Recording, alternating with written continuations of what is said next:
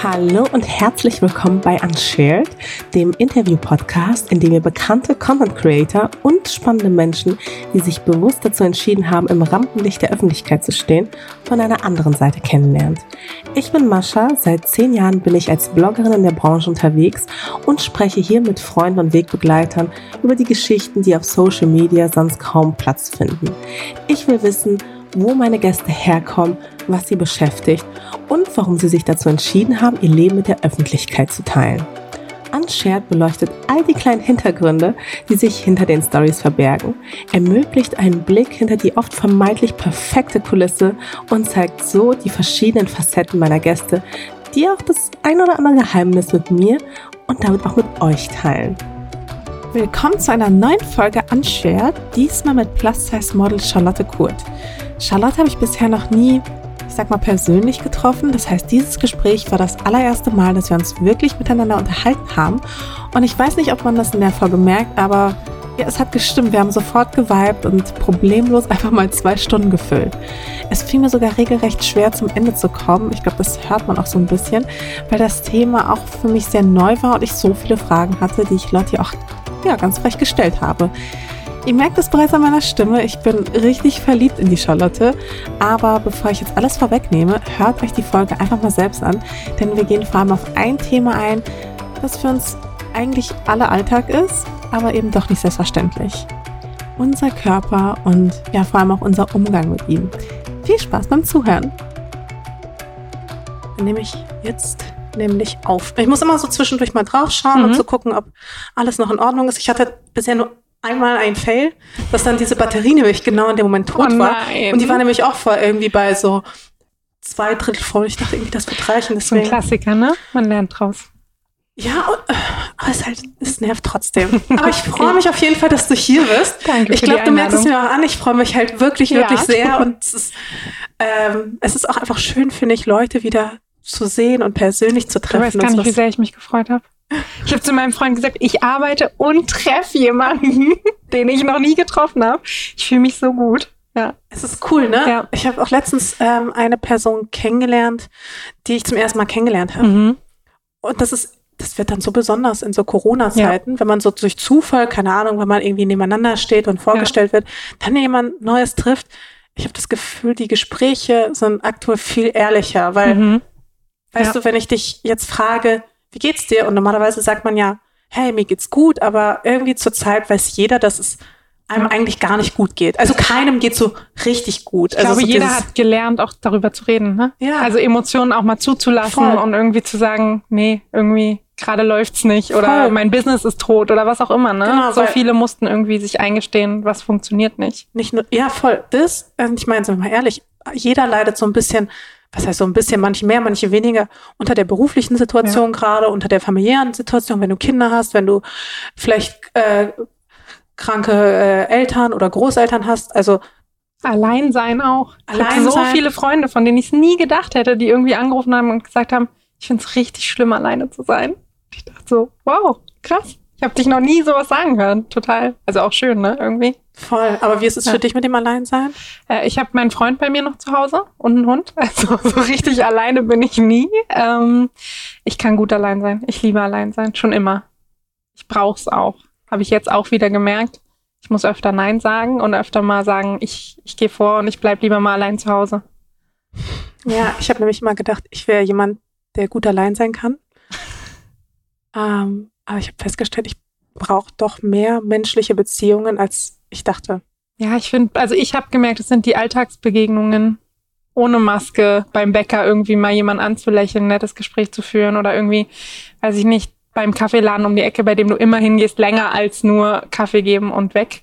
So diese kleinen Begegnungen, die fehlen schon sehr. Schon und auch quasi zu sehen, dass jemand zurücklächelt. Also, ja. und das siehst du ja teilweise nicht mehr so gut. Aber ja, aber wir machen das Beste draus, finde ich. Es wird normal. Ähm, ich steige ja immer ein mit fünf Entweder-Oder-Fragen. Hm. Und bei dir habe ich mir Folgendes überlegt. Ähm, und sogar eine Ausnahme. Und zwar musst du dich aus vier Sachen entscheiden. Oh, wow. Und zwar, nein, also fangen wir einfach mal mit was Einfachem an. Body Positivity oder Body Neutrality? Neutrality. Es war ganz lange bei mir Positivity. Und ich glaube, es ist auch so für den Einstieg, sage ich mal, wenn man überhaupt einen Zugang finden will, super wichtig, erstmal zu sehen, okay, ich muss meinem Körper positive Gefühle entgegenbringen, ich muss positiv darüber reden. Aber ich glaube, das geht dann über in, mein Körper ist eigentlich zweitrangig und ich kann auch eigentlich mehr auf mich und mein Inneres und alles, was mich sonst ausmacht, gehen und mein Körper wird dann neutral. Also mittlerweile, ja, neutral. Stadt oder Land? Stadt. Ja. du merkst es Stadt auf jeden Fall zum Leben noch, aber Land zum Entspannen. Okay, also Stadt kurzfristig und Land mhm. vielleicht langfristig. Ich denke ja. Hm. Ähm, ja. Gryffindor, Slytherin, Ravenclaw oder Hufflepuff? Gryffindor. Ja. ich weiß gar nicht warum. Ich sympathisiere mit Harry und Ron und Hermine. Ja.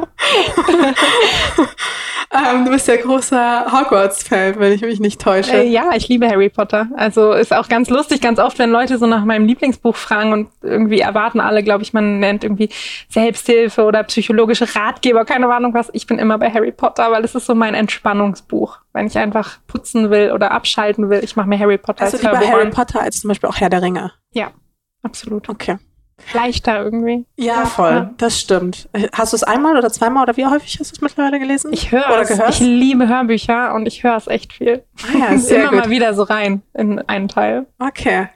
Ähm, ja, ja, ich habe die mir irgendwann mal bei Audible alle komplett runtergeladen, alle nochmal durchgehört.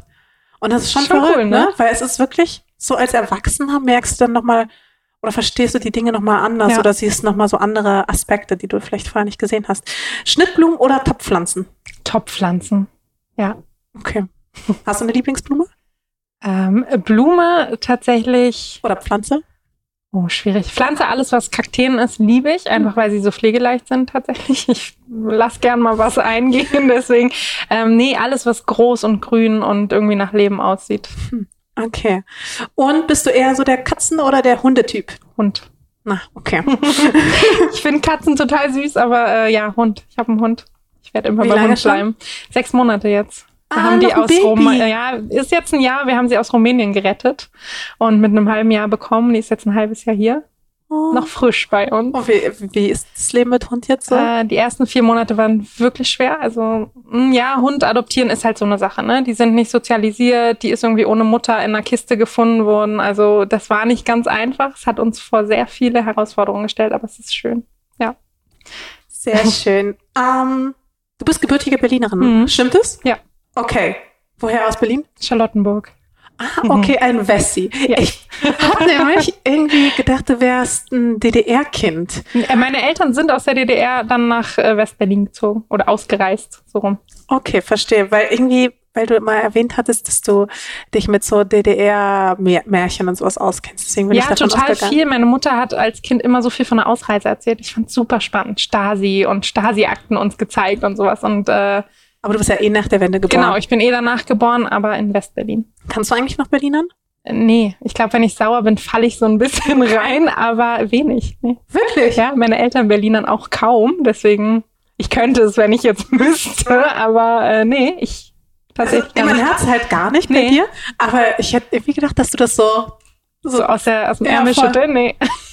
Lustig. Bist du, glaube ich, die erste gebürtige Berlinerin oder Berliner, den ich kenne, die ich kenne, äh, der das so ja, ist. Shame Weil ich bin immer, nein, gar nicht so, sondern eher so, ich bin dann immer so fasziniert, wie Menschen irgendwie von jetzt auf gleich von, vom Hochdeutschen in, in so einen Dialekt ja. fallen können. Weil Aber ich bin so auch ganz schlecht so Dialekte nachmachen oder sowas. Kann ich nicht. Same. So. Und wie würdest du sagen, hat dich Berlin vielleicht auch geprägt? Mm, ich glaube, es macht sehr offen. Also ich glaube, es war auch für mich gut, hier aufzuwachsen, gerade auch, weil das Figurthema natürlich bei mir eh schon ein Thema war. Und ich glaube, in einer kleineren Stadt mit mehr, ähm, ja, so engstirnigen Menschen um sich wäre das noch viel schlimmer geworden. Und hier in Berlin hatte ich immer das Gefühl, zumindest wenn man älter wird, man kann einfach sein, wenn man will. Und wenn man irgendwie auch stadtteiltechnisch, ne? Also ich bin dann irgendwie von Charlottenburg nach Friedrichshain gezogen und dachte, ah, ich kann noch mal ganz anders sein, weil die Leute ganz anders sind. Und ich glaube, das macht Berlin schon auch. Aber hast du mal woanders gewohnt? Also in, in Hamburg. Mhm. Ah. zwei Jahre in Hamburg gelebt. Und bist und dann, aber wieder zurück. zurück. Ja. Also, ja. warum? Äh, Familie. Ich bin voll der Familienmensch. Ich wollte hier sein bei meiner Family. Und ähm, Hamburg wird einem dann auch zu klein. Also ich habe es einfach gemerkt, das ist schön, ich liebe Hamburg, aber ähm, ja, dieses Berliner Flair fehlt so ein bisschen. Weil es gibt ja schon ein paar Berliner, die ziehen dann nach Hamburg und schwören dann da drauf. Mhm. Aber ich finde, es gibt relativ wenig Hamburger, die nach Berlin ziehen und sagen, nee, also in Berlin will ich auch bleiben, sondern die sind alle so, ja, ich liebe Berlin, lalala, aber ich ziehe irgendwann wieder zurück nach Hamburg. Kann ich halt sehr intensiv sein, ne? Also es kommt darauf an, ich kenne auch viele, die da hier so auf ihre fünf Jahre hatten und dann gesagt haben, ich gehe jetzt mal wieder ein bisschen Ruhe finden in, in Hamburg. Aber ich glaube, dadurch, dass ich auch hier groß geworden bin, Mhm. habe ich nie so dieses Berliner Party-Life und irgendwie dieses, diese Szene so doll mitgenommen. Ich war immer so sehr ruhig in Charlottenburg. Ja, ist ja auch ein ruhiger Bezirk. In welchem Bezirk lebst du jetzt? Jetzt gerade in Mitte und wir haben heute eine Zusage bekommen und ziehen zurück nach Charlottenburg. Also, Wirklich? Ja. Ach, sehr gut. Ja. Gratulation. Dankeschön. Ist ja gar nicht so einfach, in Berlin eine Nee, gute Wohnung zu finden. Das ist ja wirklich, wie lange habt ihr gesucht? Mm, Immer mal wieder on-off vier Monate. Man hat ja dann immer mal genug und denkt, nee, jetzt reicht's mir, wir bleiben doch hier und Aber wir hast du- kaufen irgendwie nochmal eine neue Pflanze. Das geht schon. Aber hast du, einen- hast du einen Tipp, wie man in Berlin eine Wohnung bekommt? Ich frage nicht für mich, aber, aber ich Tatsächlich viel rumfragen. Ich glaube, das ist essentiell. Also ich habe so viele Leute, die irgendwie durch Freunde dann über Ecken, hier wird eine Wohnung frei, bevor sie überhaupt irgendwo auf irgendeinem Portal landet. Leider ja. der Heimvorteil. Ja. I see. Ähm, weißt du, was mir aufgefallen ist auf deinen Social Media Kanälen, aber auch, ich finde, wenn man dich auch persönlich trifft, du bist halt krass selbstbewusst. Oder zumindest du strahlst das so aus. Du Ja. strahlst so eine Fröhlichkeit, aber auch ein so was sehr optimistisches, was sehr selbstbewusstes Mhm. aus. Ähm, ja, also würdest du dich selbst auch als ähm, selbstbewusst bezeichnen? Ja, absolut. Also ich glaube nicht jeden Tag und Mhm. das, ich glaube, jeder äh, hat mal irgendwie einen Tag, wo er sagt, nee, heute nicht. Und das ist aber auch okay und ich finde, das macht einen auch selbstbewusst. Zu sagen, ich muss mich nicht immer angucken und nicht immer toll finden und ich finde auch nicht alles toll, was ich mache und hinterfrage auch mal meine Persönlichkeit, aber ich stehe hinter mir und das ist irgendwie, finde ich, Selbstbewusstsein. Aber was, was macht dich selbstbewusst? Also was, worüber definierst du dein Selbstbewusstsein? Mm, Ich glaube, dass ich gelernt habe, wie viel man zu geben hat, wie viel man ist, so auch als ganze Person, nicht rein äußerlich. Ich glaube, davon musste ich komplett wegkommen. Ich glaube, in der Zeit wirklich, wo ich auch intensiv gemodelt habe und immer diese äußere Hülle irgendwie war und auch so sehr auf dieses, das ist dieses kurvige eine Model da, mich so drauf reduzieren lassen habe, da war ich nicht so selbstbewusst wie jetzt, wo ich einfach sage, ist so, kennt jetzt auch jeder, hat jetzt jeder auch auf Social Media schon tausendmal in Wäsche gesehen und ich bin mehr und ich glaube, mit diesem mehr kam mit mir auch so wirklich Selbstbewusstsein. Voll. Ähm, aber was, was ich auch so ein bisschen meinte, ist, du hast ja jetzt trotzdem wieder über das Äußerliche gesprochen. Mhm. Also du definierst dich darüber, dass du mehr bist als, als deine Hülle. Mhm. Aber was mich interessiert, was ist dieses Mehr? Also worüber definierst du dich noch? Also was Mhm. sind noch so deine Interessensgebiete? Weil als, ähm, ich halt so ein bisschen geschaut habe, habe ich halt immer, was heißt nicht nur, aber du hast dich halt auf dieses Thema festgelegt Mhm. und du sprichst halt sehr, sehr viel und sehr, sehr offen darüber. Mhm. Aber es war total schwer rauszufinden, wer du noch bist. Privates zu finden, ne? Ja, das halte ich sehr fern tatsächlich auch.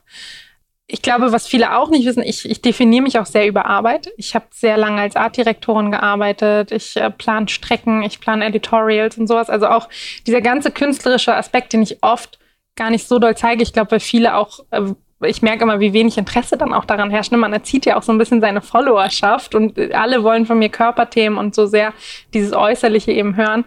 Und ich glaube, ähm, ja, das und dann aber auch, ich bin, ich glaube, ich habe über die letzten Jahre auch sehr gelernt, ich bin ruhig und das ist auch okay so. Ne? Also gerade in der Branche ist es ja immer so, man geht auf jede Veranstaltung und jede Party nimmt man irgendwie mit und die, die laut sind, sind immer irgendwie beliebt und zu lernen zu sagen, nee, ich mag das nicht. Ich bin total gerne mit den gleichen zehn Leuten und die habe ich gerne um mich und ähm, da höre ich zu, da bin ich irgendwie geschätzt und ähm, ich glaube, darüber definiere ich mich sehr, dass ich so einen kleinen, aber feinen Kreis habe und auch bei mir sehr mittlerweile bin, weißt du, und gelernt habe zu sagen, ich muss nicht irgendwie immer in der ersten Reihe mittanzen und ich muss nicht die lauteste sein und ähm, ich habe irgendwie ganz andere Interessen. Also so, ich habe es gerade schon angesprochen, Party ist null meins, ne? Und ähm, ich bin irgendwie die, die ins Museum gerne geht und irgendwie äh, tausendmal lieber mit meinem damals Freund. jung warst, du Ja, total. Mit 18 habe ich mir irgendwie, ich habe mir mit 17 schon einen Ausweis von einer Freundin immer geliehen und bin in den Club gegangen und so. Ich hatte das alles absolut, aber irgendwie über die letzten zwei Jahre zu lernen, ich kann auch total ruhig sein und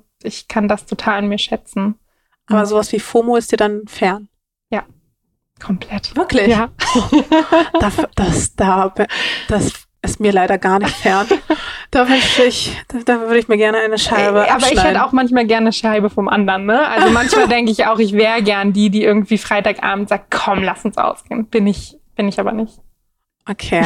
aber wenn man zum Beispiel so sagt, okay, also dass du vieles einfach privat mhm. hältst, das ist auch wirklich eine bewusste Entscheidung, ja. einfach weil du das dann nicht teilen willst, weil ich habe zum Beispiel irgendwie okay, ich klinge jetzt wie so ein Stalker, aber zum Beispiel, man findet super wenig über deinen Freund, mhm. wie lange ihr zusammen seid oder irgendwie, irgendwie halt solche ähm, Themen, die ja auch im Entferntesten auch mit dem Körper mhm. zu tun haben, vielleicht, oder auch mit Äußerlichkeiten, aber zugleich ja auch ein bisschen in eine andere emotionale Richtung gehen. Mhm.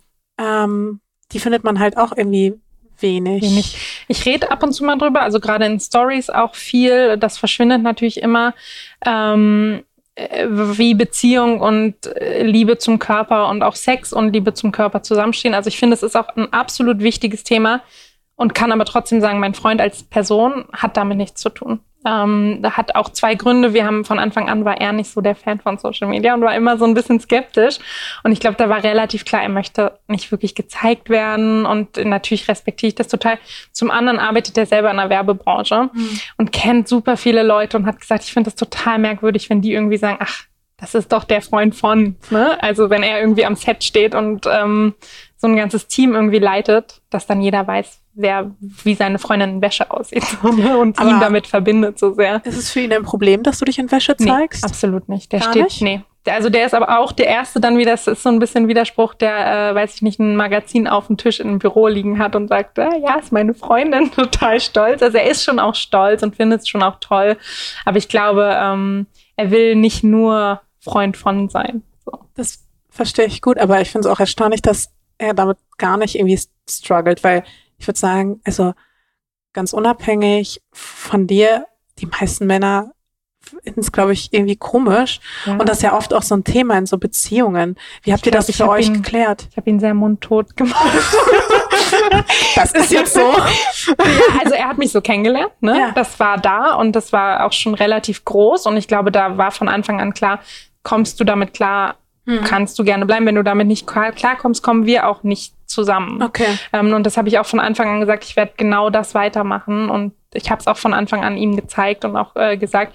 Und es war nie wirklich ein Thema. Ich glaube, weil er immer dachte, gut, dazu kann ich eh nichts sagen. Ich habe da kein Mitspracherecht. Mittlerweile macht er Fotos von mir. Ähm, und ich glaube, ähm, er weiß, oder das finde ich immer ganz schön, er sagt auch immer, das Thema dahinter, das sieht er ja auch. Also er sieht ja auch, die postet nicht einfach nur ein Nacktbild, um, keine Ahnung, Männer-Follower zu kriegen, genau, oder Likes zu bekommen, sondern hilft damit und verändert damit auch viel und ähm, ja, ist da mittlerweile total dahinter. Aber okay, aber habt ihr schon mal zusammengearbeitet an einem Set? Ja. Ehrlich? ja, also hauptsächlich arbeiten wir super viel auch privat. Also auch wenn ich mal gebucht werde, auch manchmal mit ihm tatsächlich als Fotograf. Ähm, Werbung und Co. haben wir noch nicht zusammen gemacht, haben uns auch gar nicht in der Branche kennengelernt, witzigerweise. Aber ähm, ja, gerade wenn wir größere Strecken planen oder sowas, ist er meistens dabei. Ihr habt euch online kennengelernt, ja, stimmt's? bei Tinder. und ähm, wie war das, als ihr euch so das erste Mal getroffen habt? War das Liebe auf den ersten Blick? Ähm, ja, ja, also ich glaube, wir haben gestern witzigerweise drüber geredet. Es kam so ganz ruhig. Ich glaube, ich habe immer erwartet, dass äh, man irgendwann jemanden kennenlernt und das macht Peng und äh, man ist unsterblich verliebt, aber es kam so ganz leise und langsam und schön und ich wusste aber von Anfang an, ich bin sicher und ähm, kann hier auch bleiben. Irgendwie ganz so angekommen. Voll schön. Ja. Ähm, wir switchen mal ganz kurz. Mhm. Und zwar, ähm, weil, weil wir schon vorhin ein bisschen drüber gesprochen haben, du arbeitest ja als Model. Mhm. Und ähm, wenn du das kommunizierst, wie reagieren dann manche Menschen da drauf? Äh, der ganz klassische Blick von oben nach unten einmal und äh, häufig auch Männer, das ist ganz lustig. Männer bringen, glaube ich, Model und dickere Frauen noch nicht so richtig zusammen. Frauen haben dann eigentlich schon mal was gehört und viele Frauen sind dann immer so, ach, das habe ich mal im Fernsehen gesehen. Wirklich so, jetzt? Mhm. ähm, und das Männer auch. sind so sehr, äh, aber und stammeln dann so ein bisschen rum und ich bin dann aber, ich mache mir da auch so einen Spaß draus und sag sofort, ja, Übergröße, Plus Size. Ah, ja, ja, hübsches Gesicht das ist so der Standard. Mhm. meine Hassantwort. Ähm, aber ich glaube, nach fünf Jahren lernt man damit zu leben und ich bin da auch immer sehr direkt einfach. Und ja, lächel darüber hinweg und sag, ja, ist auch alles ich glaube, andere ist ja auch meistens ne? gar nicht so böse gemeint. Nee, also ich glaube, da macht man sich auch gar nicht so viele Gedanken nee. irgendwie. Ich glaube, es ist auch oft eine Unsicherheit. Weil man würde ja in die, also das wäre ja irgendwie die Richtung, in die man dann geht, ist über den Körper zu reden. Ne? Und irgendwie sagt ja dann auch keiner, ah ja, schöne Kurven, so, ne? Hm, das ist auch unangenehm und ich glaube, das ist eher die Verlegenheit. Bei, also ich habe auch viele Freunde, die mhm. professionell als Fotograf bzw. Fotografin arbeiten. Ähm, und ich weiß nicht mehr, von wem die Story war, aber ich hatte mal eine richtig, also kuriose Story gehört. Ähm, äh, so eine kleine Anekdote. Als ein Plus-Size-Model zum Set kam und sie hat halt noch ganz viel wie so ähm, Silikon äh, mhm. Patties, ja. Patties dabei. und die Person hinter der Kamera, es war halt das erste Mal Plus-Size-Shooting mhm. und sie war halt total irritiert, mhm. weil das halt so neu war. Und da dachte ich mir so, krass, was das für eine Industrie ist, mhm. dass da quasi extra so, also ich hab im Prinzip werden Körper geformt. Also ich habe ja auch vor einem Jahr wirklich bewusst entschieden, ich gehe aus allen meinen Agenturen raus und model nur noch zu meinen Bedingungen und ohne ne, große Castings und Jobs und ähm, so, dass Kunden mich kennen und werde für den Körper gebucht, den ich habe. Weil tatsächlich oft wird irgendwie eine 42 gebucht und die wird dann ausgepolstert, weil das ist dann. Ist wirklich so, ja. ne? Das, also ich, ich war ja. auch so ein bisschen, also es war mir einfach gar nicht bewusst und ich ja. finde, das ist auch etwas, darüber habe ich auch noch nie irgendwas gelesen, das habe ich noch ja. nie in meinem Leben gesehen. Jeder weiß, dass, äh, dass es quasi Photoshop gibt und dass selbst die Models, die so oh, toll aussehen auf ihren Covern, mhm. dass auch die Models nicht so aussehen wie die Models, ja.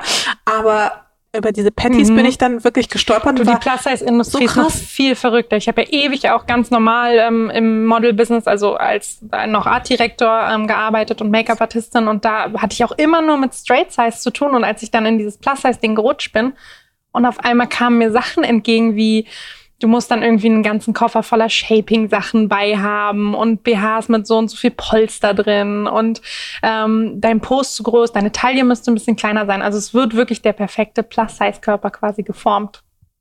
Traurig, aber wahr. Es ist halt wirklich mhm, so, oder? Das Dass man sagt, so. okay, ich möchte hier ein bisschen wieder weniger mhm. und da will ich aber ein bisschen mehr mhm. und deswegen musst du dir jetzt so, so Silikonbrüste ja. umschnallen. Und das ist wirklich verrückt. Ich habe lange mal mit einer Stylistin drüber gesprochen, die sich da natürlich super auskennen, weil die es immer in erster Hand mitkriegen und die sagte, ähm, ja, du, die Kunden, die wollen den Look von einer 40, sprich, die hat noch ein schlankes Gesicht, die hat schlanke Arme, die hat relativ schlanke Beine, aber mit ein bisschen mehr Po und ein bisschen mehr Hüfte. Also es wird wirklich ein perfekter, quasi kurviger Körper geformt. Was absurd ist. Ich wollte gerade sagen, das ist halt total ja. absurd. Ähm, wie, wie stehst du dazu? Okay, du hast gesagt, du bist aus den Agenturen mhm. ausgetreten, die dich da unter Druck gesetzt mhm. haben. Ähm, aber ich meine, wie, wie nimmt man sowas wahr? Also ich versuche mich da einfach gerade rein zu versetzen. Ich, ich gehe zu einem Set und plötzlich wird das von mir erwartet. Mhm. So wusstest Wusstest du das vorher oder also? Ich glaube, ich kannte die Modebranche gut und das war auch so meine Angst von Anfang an mit dem Modeln, dass ich wusste, wie doll beurteilt wird. Ne? Also auch bei einer normalen Größe, sage ich mal, dass irgendwie eine 90er Hüfte und hat die einen Zentimeter mehr, wird schon getuschelt. Und das fand ich schon immer absurd und wusste auch von Anfang an nicht, kann ich das überhaupt als Model? Kann ich da mitmachen? Und ähm, habe dann gedacht, naja, Plus-Size-Modeln, da wird das ja nicht passieren. Und an meinen ersten Sets, wo ich dann stand, äh, dachte ich auch, was machst du hier?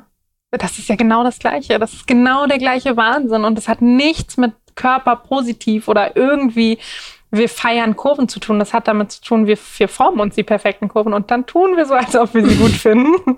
ähm, und ja, wie gesagt, ich musste davon auch so ein bisschen Abstand nehmen. Ich glaube, das kam auch mit meinem Instagram-Kanal, dass ich auch da gemerkt habe, es ist viel schöner, einfach auch man selbst zu sein und auch nicht immer, es gibt so diese, es gibt die sehr sexy Dicke, ne, die so äh, in knappen Kleidern und ich muss unbedingt alle Kurven, die ich habe, zeigen. Und es gibt dieses typische lange Tunika und Blusen und sowas. Und sowas dazwischen gibt's kaum. Also, dass man einfach auch verschiedene Facetten zeigt, dass man cool sein kann, dass man irgendwie nicht immer perfekt in Shape und in Pose und ne, dieses sehr dolle Posing siehst du ja auch oft beim Plus Size. Und ähm, ich habe einfach gemerkt, ich kann am Set nie wirklich ich sein Und dann habe ich einfach für mich entschieden, ich höre auf zu modeln und mittlerweile model ich mehr denn je, weil aber die Leute wissen auch, wen sie buchen und mhm. ähm, dass ich eben auch mitentscheide und dass ich auch so aussehen will, wie ich aussehen will.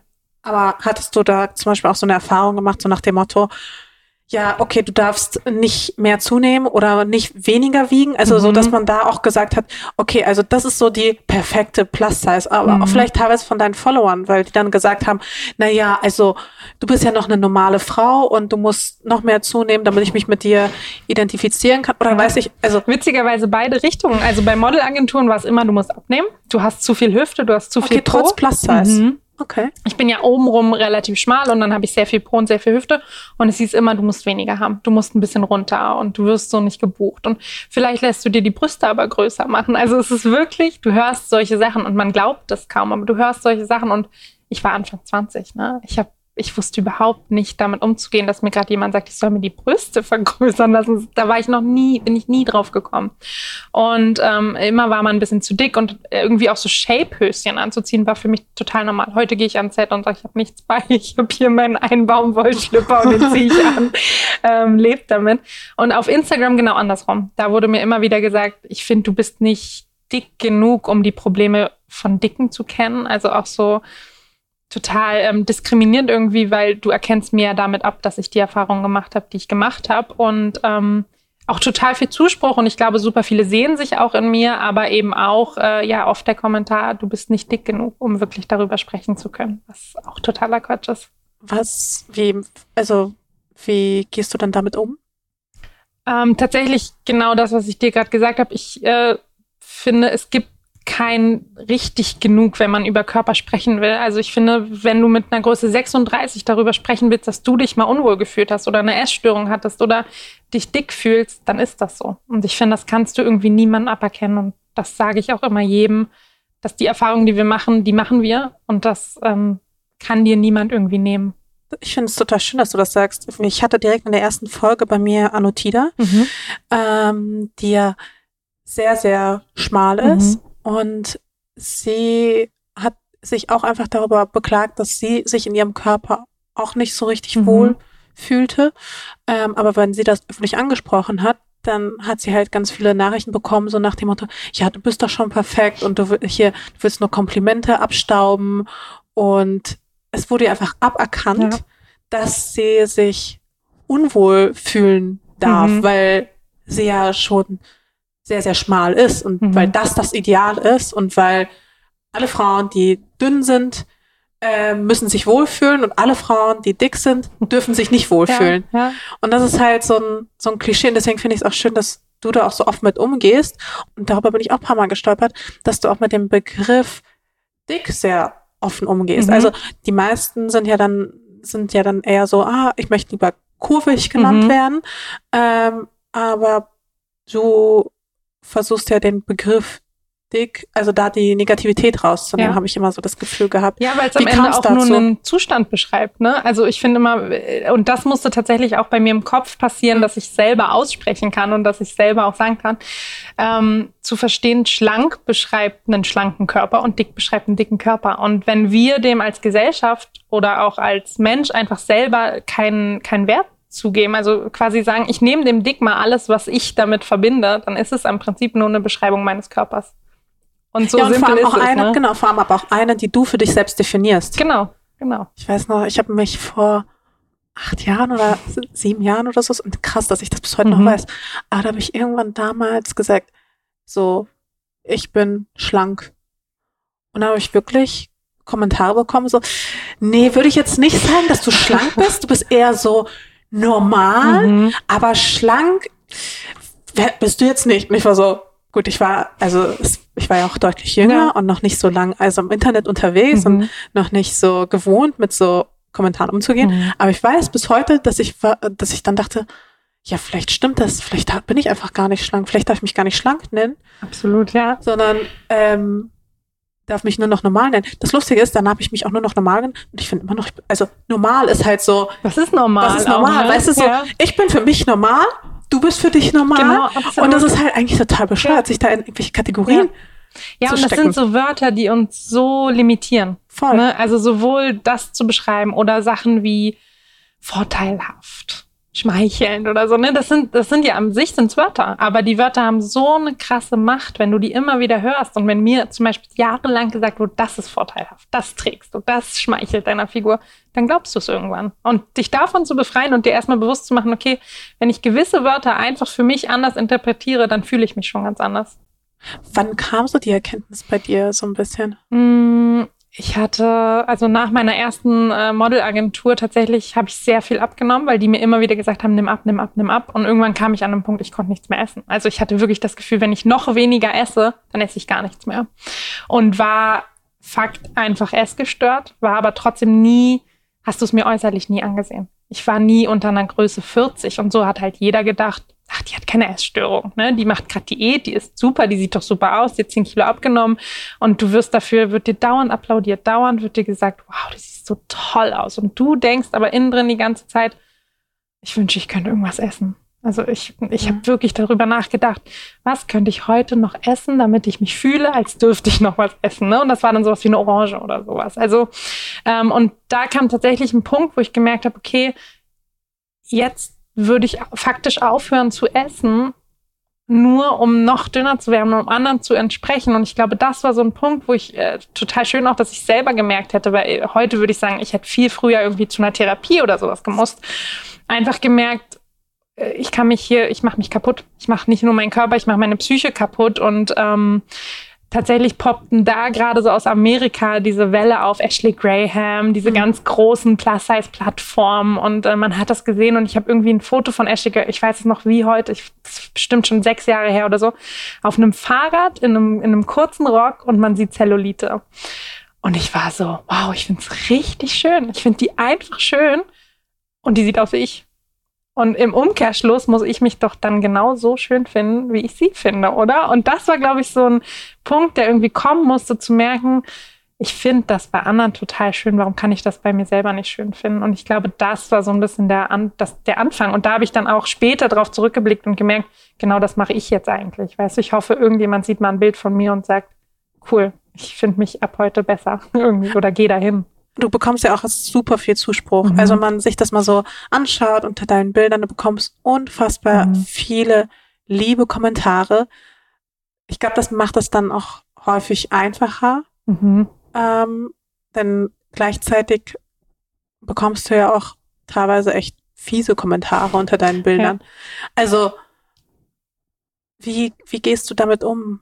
Wie schaffst, also wie schaffst du das? Weil ich glaube, es gibt kaum etwa, also ich glaube, es ist wirklich super schwer, gerade auch vielleicht, wenn du ein bisschen jünger bist, mhm. mit Kommentaren gegen deinen Körper, also gegen etwas, weißt du, das ja irgendwie so zu dir gehört, aber vielleicht dich nicht unbedingt mhm. ausmacht mhm. und sehr, sehr oberflächlich ist und die Menschen kennen dich ja gar nicht.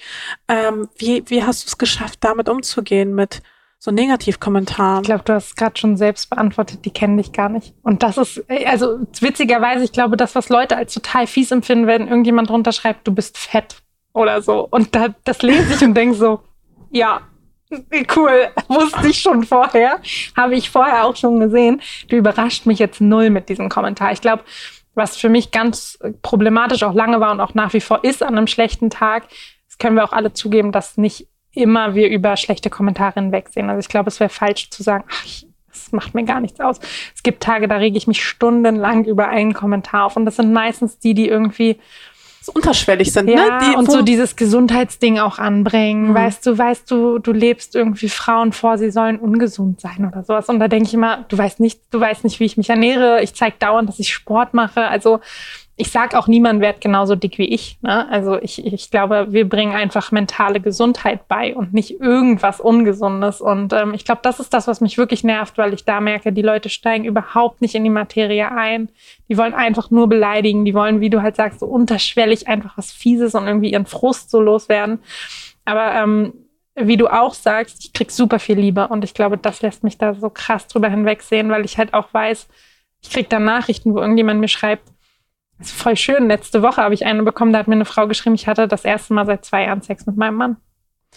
Und ich war so, erst habe ich es gelesen und dachte, oh Gott, ich will es nicht wissen. Und habe dann aber weitergelesen und sie hat so schön einfach gesagt, dass sie gemerkt hat, sie muss sich nicht schämen und sie möchte sich wieder öffnen und sie möchte ihren Körper annehmen. Und das sind halt Momente, wo ich dann weiß, das ist halt viel mehr, das wiegt ja 100 Hasskommentare irgendwie auf, ne, so ein Kompliment. Ja, ja, aber gerade Frauen ja. können das so erbarmungslos ja. miteinander sein und vor allem Gemeinheiten in so konstruktive mhm. Kritik mhm. verpacken, wo, du, wo ich mir denke, das hat nichts Konstruktives. Ja. Du kannst mir auch einfach nur sagen, du findest mich scheiße, aber nein, stattdessen versuchst du irgendwie eine Art Kompliment zu machen, was aber mhm. eine versteckte Beleidigung enthält. Ja, und das ist ganz witzig, weil bei meinem Körper stört mich null alles, was aufs Aussehen geht. Und du hast vorhin schon gesagt, ich teile sehr wenig, was ich sonst noch mhm. so bin. Weil teile ich irgendwie, dass ich vegan esse oder zu 80 Prozent vegan esse, dann fragen mich Leute, warum denn nicht zu 100? Und ja. warum liegt in deinem Obstkorb eine Avocado? Die ist schlecht fürs Klima. Ja. Und ähm, dann merke ich immer wieder, da stört's mich, weil es wirklich mein Leben ist, ne? Und das, was mich irgendwie ausmacht. Und wenn es nur mein Körper ist, da kann ich total drüber hinwegsehen. Aber wirklich dieses dieses alles kritisieren, immer dieser Rundumschlag. Ich meine, du kennst es bestimmt auch, ne? Man zeigt irgendwas man und irgendjemand findet ja. einen Fehler. Ja, man versucht es irgendwie besser zu machen ja. oder irgendwas Positives äh, zu machen und dann oder zu sagen oder zu, zu schreiben, seinen seinen Fußabdruck mhm. irgendwie mhm. positiv zu setzen und dann kommt direkt ähm, ein fieser Kommentar. Ich finde, bei niemandem ist es so schlimm wie bei Daria. Daria zum Beispiel. Immer, also immer wenn ich mir ihre Postings, also ihre Kommentare unter den Postings durchlese, dann denke ich mir echt nur so, was ist mit der Menschheit eigentlich mhm. falsch gelaufen? Mhm. Und ich frage mich auch, wäre das woanders auch so schlimm? Also ist das so ein mhm. typisch, nicht typisch, aber so ein deutsches Phänomen? Oder würde einem das international auch in der Menge ja. passieren. Ich glaube tatsächlich ist es ein Social Media Phänomen. Ich glaube, es wird dir nie im echten Leben passieren. Ich würde nie im Supermarkt hinter nee. jemand stehen und sagen, Entschuldigung, Ihre Avocado würde ich aber mal zurücklegen. Ähm, Die hat eine schlechte Klimabilanz. Ja, oder äh, sie tragen, keine Ahnung, sie tragen ja H&M. Ich wollte Ihnen mal sagen, was H&M macht. Also ich finde es unglaublich, was Social Media auch den Leuten für ein Recht gegeben hat zu urteilen. Ne? Und ähm, ich finde auch Daria, Daria, niemand geht so gut und ironisch damit um wie Maddie. Also ich finde es unglaublich, wie viel Kraft sie auch aufbringt, immer ja. wieder zu sagen, in ihren Stories irgendwie auch so ein bisschen ihre Hater auf die Schippe zu nehmen und sowas. Und ich glaube, davon lernt man auch viel. Also auch zu sehen, guck mal, das, da passiert wirklich in viel, viel größerem Maße. Ne? Total. Aber ich denke mir jedes Mal, okay, möchte ich wirklich in ihre Haut stecken? Also mhm. könnte ich das so gut wie sie? Und die Antwort ist ganz einfach nö. Nee, bei mir auch. Absolut nicht. Könnte ich nicht. Ja. Also ich bewundere sie dafür. Ich finde, sie ist unfassbar mutig, wie sie auch ihre Ideale nach außen hin trägt. Aber ich könnte nicht mit der Welle von Hass. Nee. Würde nicht gehen. Ähm, aber umso, umso cooler, dass sie es dann macht. ja. Ähm, was ich bei dir auch total cool finde, wobei ich vorher irgendwie, ich weiß nicht, nie so nachgedacht habe, mhm. ist so dieses Klischee, sage ich mal, dass wenn man dick ist. Ich weiß nicht, ich tue mich irgendwie schwer mit dem Begriff. Ich bin da nicht so. Ähm, ich weiß auch nicht. Ich finde so. Aber du, also ich glaube. Ich wurde die ganze Zeit schon so drauf getrimmt, Kirby zu sagen. Ich weiß, ich weiß. Und ich habe witzigerweise mit meiner Schwiegermutter ganz oft auch ein Thema, über das ich nie rede. Du hast es ja auch, wenn du in eine neue Familie reinkommst. Die wusste am Anfang überhaupt nicht, ob sie mich überhaupt ansprechen darf auf meinen Körper, ob sie über meinen Beruf nachfragen kann. Und heute irgendwie, wir sind jetzt zwei Jahre zusammen, die redet so locker, die sagt, ich habe da auch eine dicke Frau im Laufverein und irgendwie. Ja, aber du weißt halt nie, weißt du, wen ja, es dann halt am Ende verletzt, trifft, weißt absolut. du? Also nur weil du damit super mhm. gut umgehen kannst, kann das ja auch sein, dass es jemand anderen mhm. verletzt und jemand anders vielleicht lieber von sich selbst sagt, ich bin kurvig und mhm. mit dem Begriff dick nicht so konform ich ist. Deswegen habe ich, glaube ich, so diese. was Schönes. Also find ich, ich finde, das auch. ist auch ein Begriff, den man immer irgendwie verwenden kann, ohne jemand auf die Füße zu treten. Voll, aber ähm, ja, also wovon ich jetzt kurz mal sprechen möchte, ist wirklich so das Thema dick sein und mhm. was, worüber ich eben, wie gesagt, nie nachgedacht habe, ist, dass es ja wirklich so dieses Klischee gibt, du kannst gar nicht dick sein, wenn du Sport treibst, wenn du dich gesund ernährst. Mhm und wenn du auch keine gesundheitlichen äh, Sachen hast. Mhm. So, bei dir trifft ja das alles nicht zu. Du treibst regelmäßig Sport, mhm. du ernährst dich gesund und du sagst ja auch immer, du bist ja auch gesund. Ja. Also, ähm, wie gehst du mit diesem Klischee um? Also, wirst mhm. du damit konfrontiert oder Super viel. Wie, wie, wie macht sich das ja. bei dir irgendwie bemerkbar? Ich glaube, ich habe mich lange auch selber damit konfrontiert, weil ich glaube, es ist, also ich, es wäre auch falsch zu sagen, mir ist meine Gesundheit egal. Ne? Und ähm, ich glaube, das erste Mal zum Arzt zu gehen und wirklich bewusst zu sagen, können wir über mein Gewicht reden, war eine der schwersten Sachen, die ich je gemacht habe. Was, wann hast du das gemacht? Vor drei Jahren ungefähr war ich ähm, das erste Mal wirklich bei meiner Ärztin und habe gesagt, ich möchte wirklich einmal richtig ernsthaft drüber reden und ich möchte auch alle Tests machen, wenn es sein muss. Und die hat mich angeguckt und hat gesagt, Charlotte,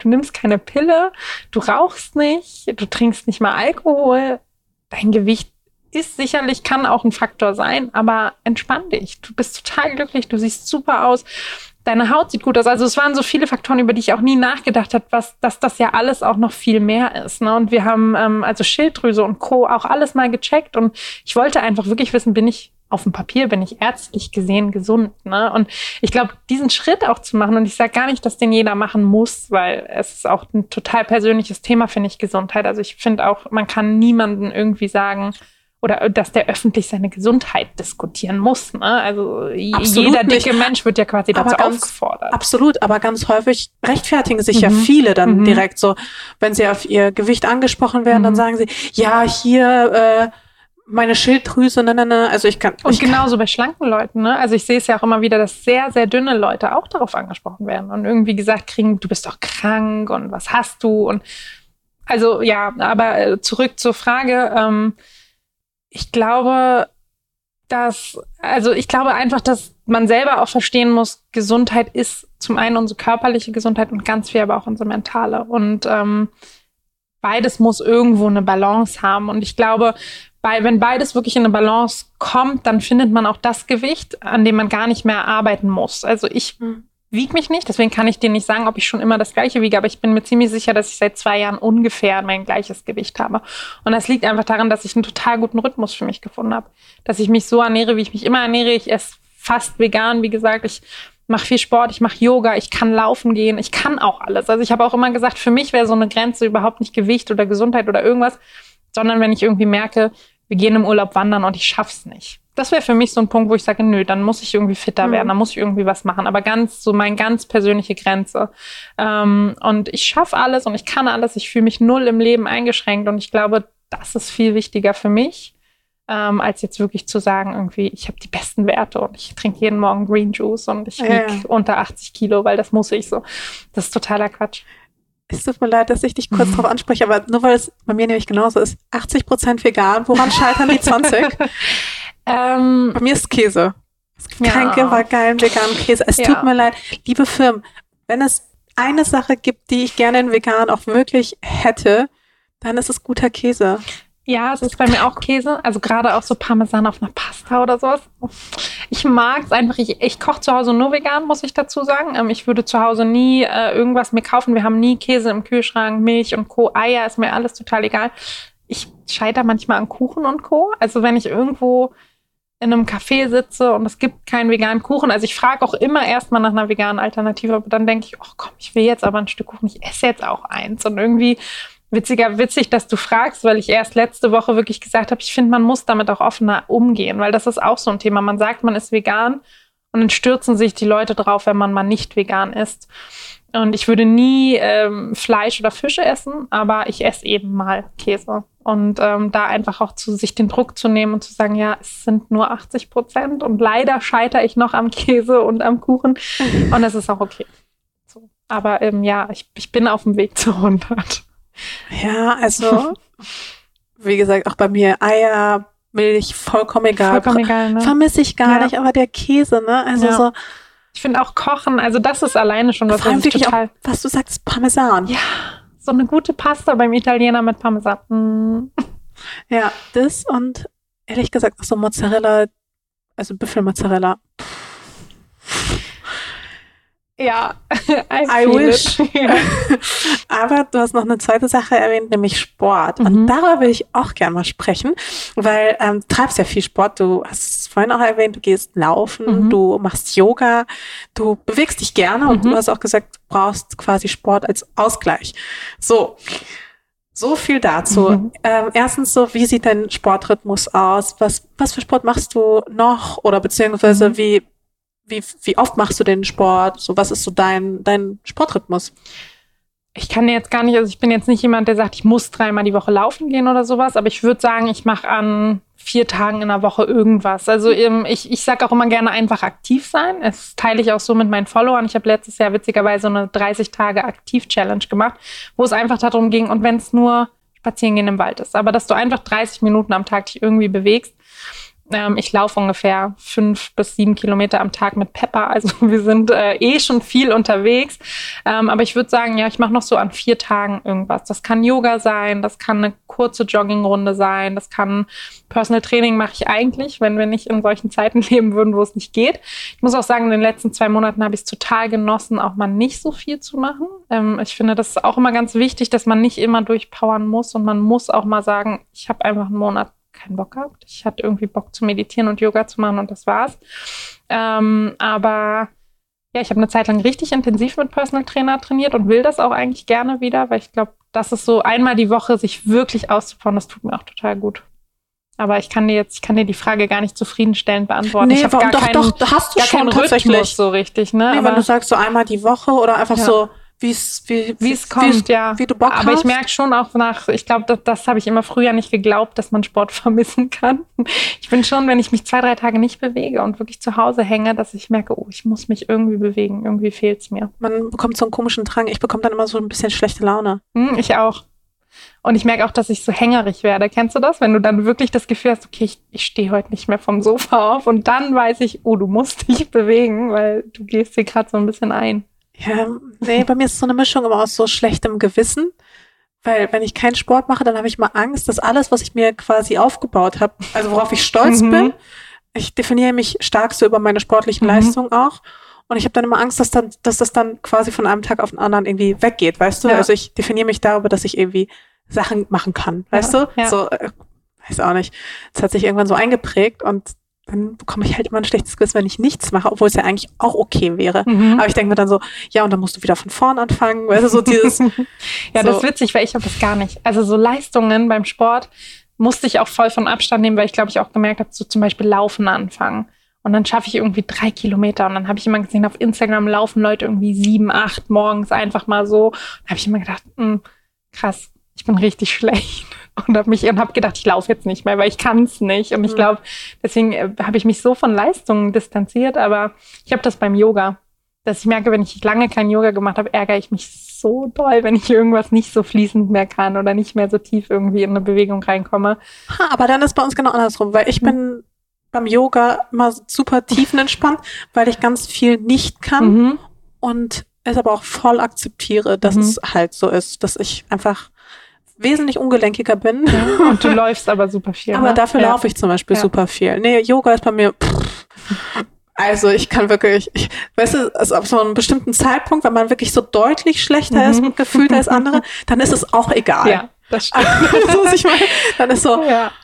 ob man jetzt die fünfte Übung auch nicht hinkriegt, Aber ich finde, das ist beim Yoga eh so. Also ich, Genau, und da muss kann man aber so loslassen irgendwie. Voll. Ne? Ja. So ein Yoga sagt ja auch, also richtiges Yoga, dass es auch okay ist, dass Ja, man, dass ja. jeder so sein eigenes Limit hat. Aber trotzdem, ähm, wenn ich zum Beispiel im Studio bin, Mhm, ja, oder mhm. selbst, ich gehe auch manchmal in einer Laufgruppe Mhm. laufen, also ich vergleiche mich dann auch quasi direkt oder indirekt äh, mit anderen. Ich fühle mich aber auch manchmal so ein bisschen, selbst wenn ich zum Beispiel im Studio bin oder so, ich fühle mich halt manchmal beobachtet Mhm. und dann dadurch aber auch automatisch bewertet, Mhm. merke aber auch, wie ich andere bewerte, indem ich sie mit mir messe. Weißt du, also ich Ja. mag es zum Beispiel nicht, weiß ich nicht, überholt zu werden Mhm. Mhm. oder ähm, so sehr, jemand macht irgendwie mehr oder jemand Vergleichbares von der Mhm. Körperstatur macht mehr, ist, ich weiß, es ist total bescheuert, macht mehr Push-ups oder irgendwie Ja. oder performt irgendwie besser. Mhm. So, ich setze mich damit krass unter Druck und ich, für mich ist es zum Beispiel auch so dieser Leistungsdruck, ich kann den nicht abstellen. Das ist Mhm. einfach so, es ist so tief verankert. So, es ist einfach Teil meiner Persönlichkeit wahrscheinlich.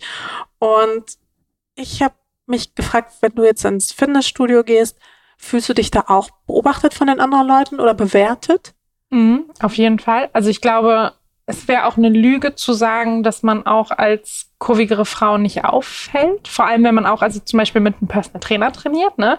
Und wirklich hart auch trainiert. Also nicht so dieses übliche, ich gehe ein bisschen auf den Crosstrainer und dann gehe ich wieder um die Umkleide, sondern Leute auch wirklich sehen, dass du ich sehe halt auch schrecklich aus, ne? Also muss ich auch einfach sagen, ich werde rot wie eine Tomate. Aber ganz ehrlich, also genau. Menschen, die wirklich immer noch perfekt nach dem Sport aussehen, da ist also Und ich glaube, die Angst davor hat mir aber so krass mein Personal hm. Trainer hm. genommen, weil ich einfach gemerkt habe, da ist diese Stunde und ich gebe mein Bestes und ich gebe alles, was ich kann und ich bin hier was soll denn jemand urteilen? Weißt du? Also schlimmer wäre es, wenn ich mich irgendwie, keine Ahnung, mit einer Pizza in die Umkleide setzen würde und sagen würde, ich bin, ich bin immerhin reingegangen. Aber ähm, ich das glaube, richtig wär schon geil. wie, sich aber, wie schlecht sich aber auch andere fühlen würden, oder so. Ja. Oh, Bisschen neidisch auch, ne? So ein Stück. ähm, nee, aber ich glaube, so auch da wieder ganz anders seine Sichtweise eigentlich zu ändern und zu sagen, ich bin hier, ich mache was und die Leute gucken, aber ich kann damit auch eine Sehgewohnheit ändern, weil ich glaube, was ganz, ganz das wichtig stimmt. ist, sowohl auf Social Media als auch im echten Leben, Leute einfach daran zu gewöhnen, dass alle Menschen mit jeglicher Körperform genau die gleichen Sachen machen wie alle anderen. Und das ist eine dicke Frau im Fitnessstudio, die sich quält und rot ist und fertig ist. Und zum Beispiel, ich gehe auch super gerne einfach nur im Sport BH. Und das ist ja auch was, wo ganz viele sagen, oh, das soll, zieh mal lieber ein T-Shirt drüber, ne? Oder wo sich auch viele schlanke Frauen gar nicht trauen. Und ich glaube, das ist einfach wichtig und irgendwie mittlerweile habe ich auch echt gelernt, dass, dass Blicke nicht immer nur heißen, oh Gott, guck die mal an, so, ne? Sondern das, äh, also ist mir schon öfter passiert, dass jemand zu mir gekommen ist und so ganz ehrlich und irgendwie, du merkst, dass die Leute sich auch so ein bisschen unwohl fühlen, aber sich irgendwie überwunden haben, zu dir zu kommen und dann sagen, ey, ich finde es übrigens richtig cool, dass du hier bist und dass du so offen hier irgendwie ähm, Sport machst. Und dann denkst du so, hä, ich, ich bin doch hier irgendwie auch nur wie alle anderen, aber offensichtlich löst es was in Leuten mhm. aus. Und ich glaube, wenn du dieses Erlebnis ein paar Mal hast und natürlich auch durch Instagram, dass ich da merke, filme irgendwie mein Yoga und super viele Leute springen darauf an und sagen, krass, ähm, ich fühle mich immer so blöd beim Yoga und irgendwie fühle ich mich immer, als wäre ich zu schwer und man sieht nirgendwo Yoga-Tutorials mit dicken Menschen und stimmt. Man sieht's nicht. Und ich bin nicht so gelenkig wie irgendwie eine kleine 1,50 große, schlanke Yogalehrerin. Das ist völlig klar. Mein Bauch ist im Weg. Ich kann ähm, Sachen vielleicht auch nicht halten, weil ich einfach mehr Gewicht mitbringe. Natürlich sind Halteübungen super anstrengend.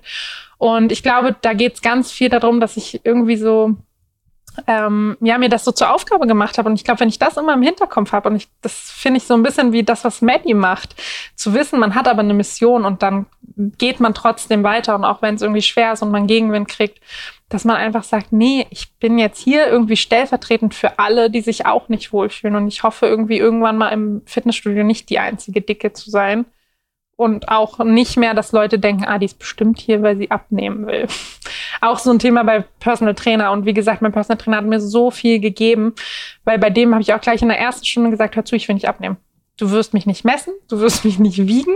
Das Einzige, was wir machen, ist meine Erfolge sehen. Ne? Schaffe ich mehr Push-ups oder keine Ahnung, halte halt ich besser durch. Wie hat er reagiert? Total cool der war total easy. Also ich glaube, dass er auch diese Ansage brauchte. ähm, aber ich mache das ganz gern und ich glaube, je offener du selber darauf zugehst und einfach sagst, hey, ich weiß, ich bin dick und du denkst wahrscheinlich, ich habe irgendwie ein Wunschgewicht, habe ich aber nicht, ähm, dann nimmst du diesen Leuten auch die Angst, die, so diese Berührungsangst, ne? so wie du sagst, ich höre dich dick sagen und finde es irgendwie ein bisschen befremdlich, aber es nimmt einem trotzdem so ein bisschen die Angst vor dem Thema irgendwie und so den Druck auch dem anderen raus, ob er was dazu sagen darf. Und ähm, ja. Aber es gibt wirklich super wenig ähm, so Sportkurse für mhm. Übergewichtige. Also ich weiß es jetzt nur aus meiner Erfahrung, fällt mir gerade ein, dass meine Mutter nämlich die ganze Zeit, sie kämpft tatsächlich mit mhm. ihrem Gewicht, also sie akzeptiert ihr Gewicht nicht, wie, wie es halt ist. Mhm. Ähm, und sie möchte gern Sport machen, ist, aber bei ihr ist so dieses Frustrationslevel mhm. so ganz, ganz hoch, einfach weil sie das Gefühl hat, so, naja, sie kann halt nicht dieselben Sachen leisten ja. wie einfach andere oder einfach so dieses, was soll mir diese dünne Trainerin denn erzählen? Mhm. Die weiß gar nicht, womit ich hier zu kämpfen habe mhm. und ich kann die Übungen nicht so sauber ausführen, einfach ja. weil deswegen bin ich auch nicht, also ich selber ganz persönlich für mich gehe auch nicht gerne ins Fitnessstudio, muss ich auch einfach sagen. Ich gehe gerne ins Yoga-Studio, ich mache gern, wie gesagt, Personal Training. Ich mhm. fühle mich auch nicht so wohl in Kursen oder irgendwie alleine auf der Fläche, wo dann irgendwie ich das Gefühl habe, jemand kommt gleich zu mir und sagt mir, was ich machen soll. Mhm. Ähm, uh, ja, das. Ja. ja. Also das ist, da kann ich sagen, unabhängig vom ja. Gewicht, da gibt's immer irgendwelche Mhm. Männer, die sagen, nee, das hältst du aber nicht richtig und hier Mhm. musst du und da musst du. Und, Genau. und es, Deswegen, ja, ich mag Frauenfitnessstudios sehr. Ich mag Mhm. dieses Konzept davon sehr. Ähm, und ich glaube, also deine Mutter zum Beispiel, die möchte abnehmen, aber es gibt einfach auch viele dickere Frauen, die wollen sich bewegen. Und ich glaube, ähm, zum Beispiel, ich habe auch nicht immer die Lust, irgendwie jedem erklären zu müssen, dass ich nicht abnehmen möchte. Und ähm, das, dem begegnest du natürlich auch sehr oft beim Sport, ne? Dass jemand dann nach deinem Zielgewicht fragt oder wie du dich ernährst oder keine Ahnung. Und ähm, Sport ist schon auch, und ich glaube auch für jeden Körper mit Scham auch verbunden, wenn man was nicht schafft, wenn man was nicht kann, wenn man sich nicht traut, was auszusprechen. Und wie gesagt, meine Devise ist immer, sehr nach vorne zu gehen und irgendwie den Leuten auch sehr deutlich zu sagen, ich möchte nicht abnehmen. Und du musst mir das jetzt nicht erklären. dabei fällt mir gerade eine Sache ein, ähm, beim Thema auch Sport BH. Du hast gesagt, Mhm. du bist dann quasi nur im Sport Mhm. BH. Ich habe mich das immer so ein bisschen gefragt, weil ich habe, wie du siehst, sehr, sehr wenig Brust. Mhm.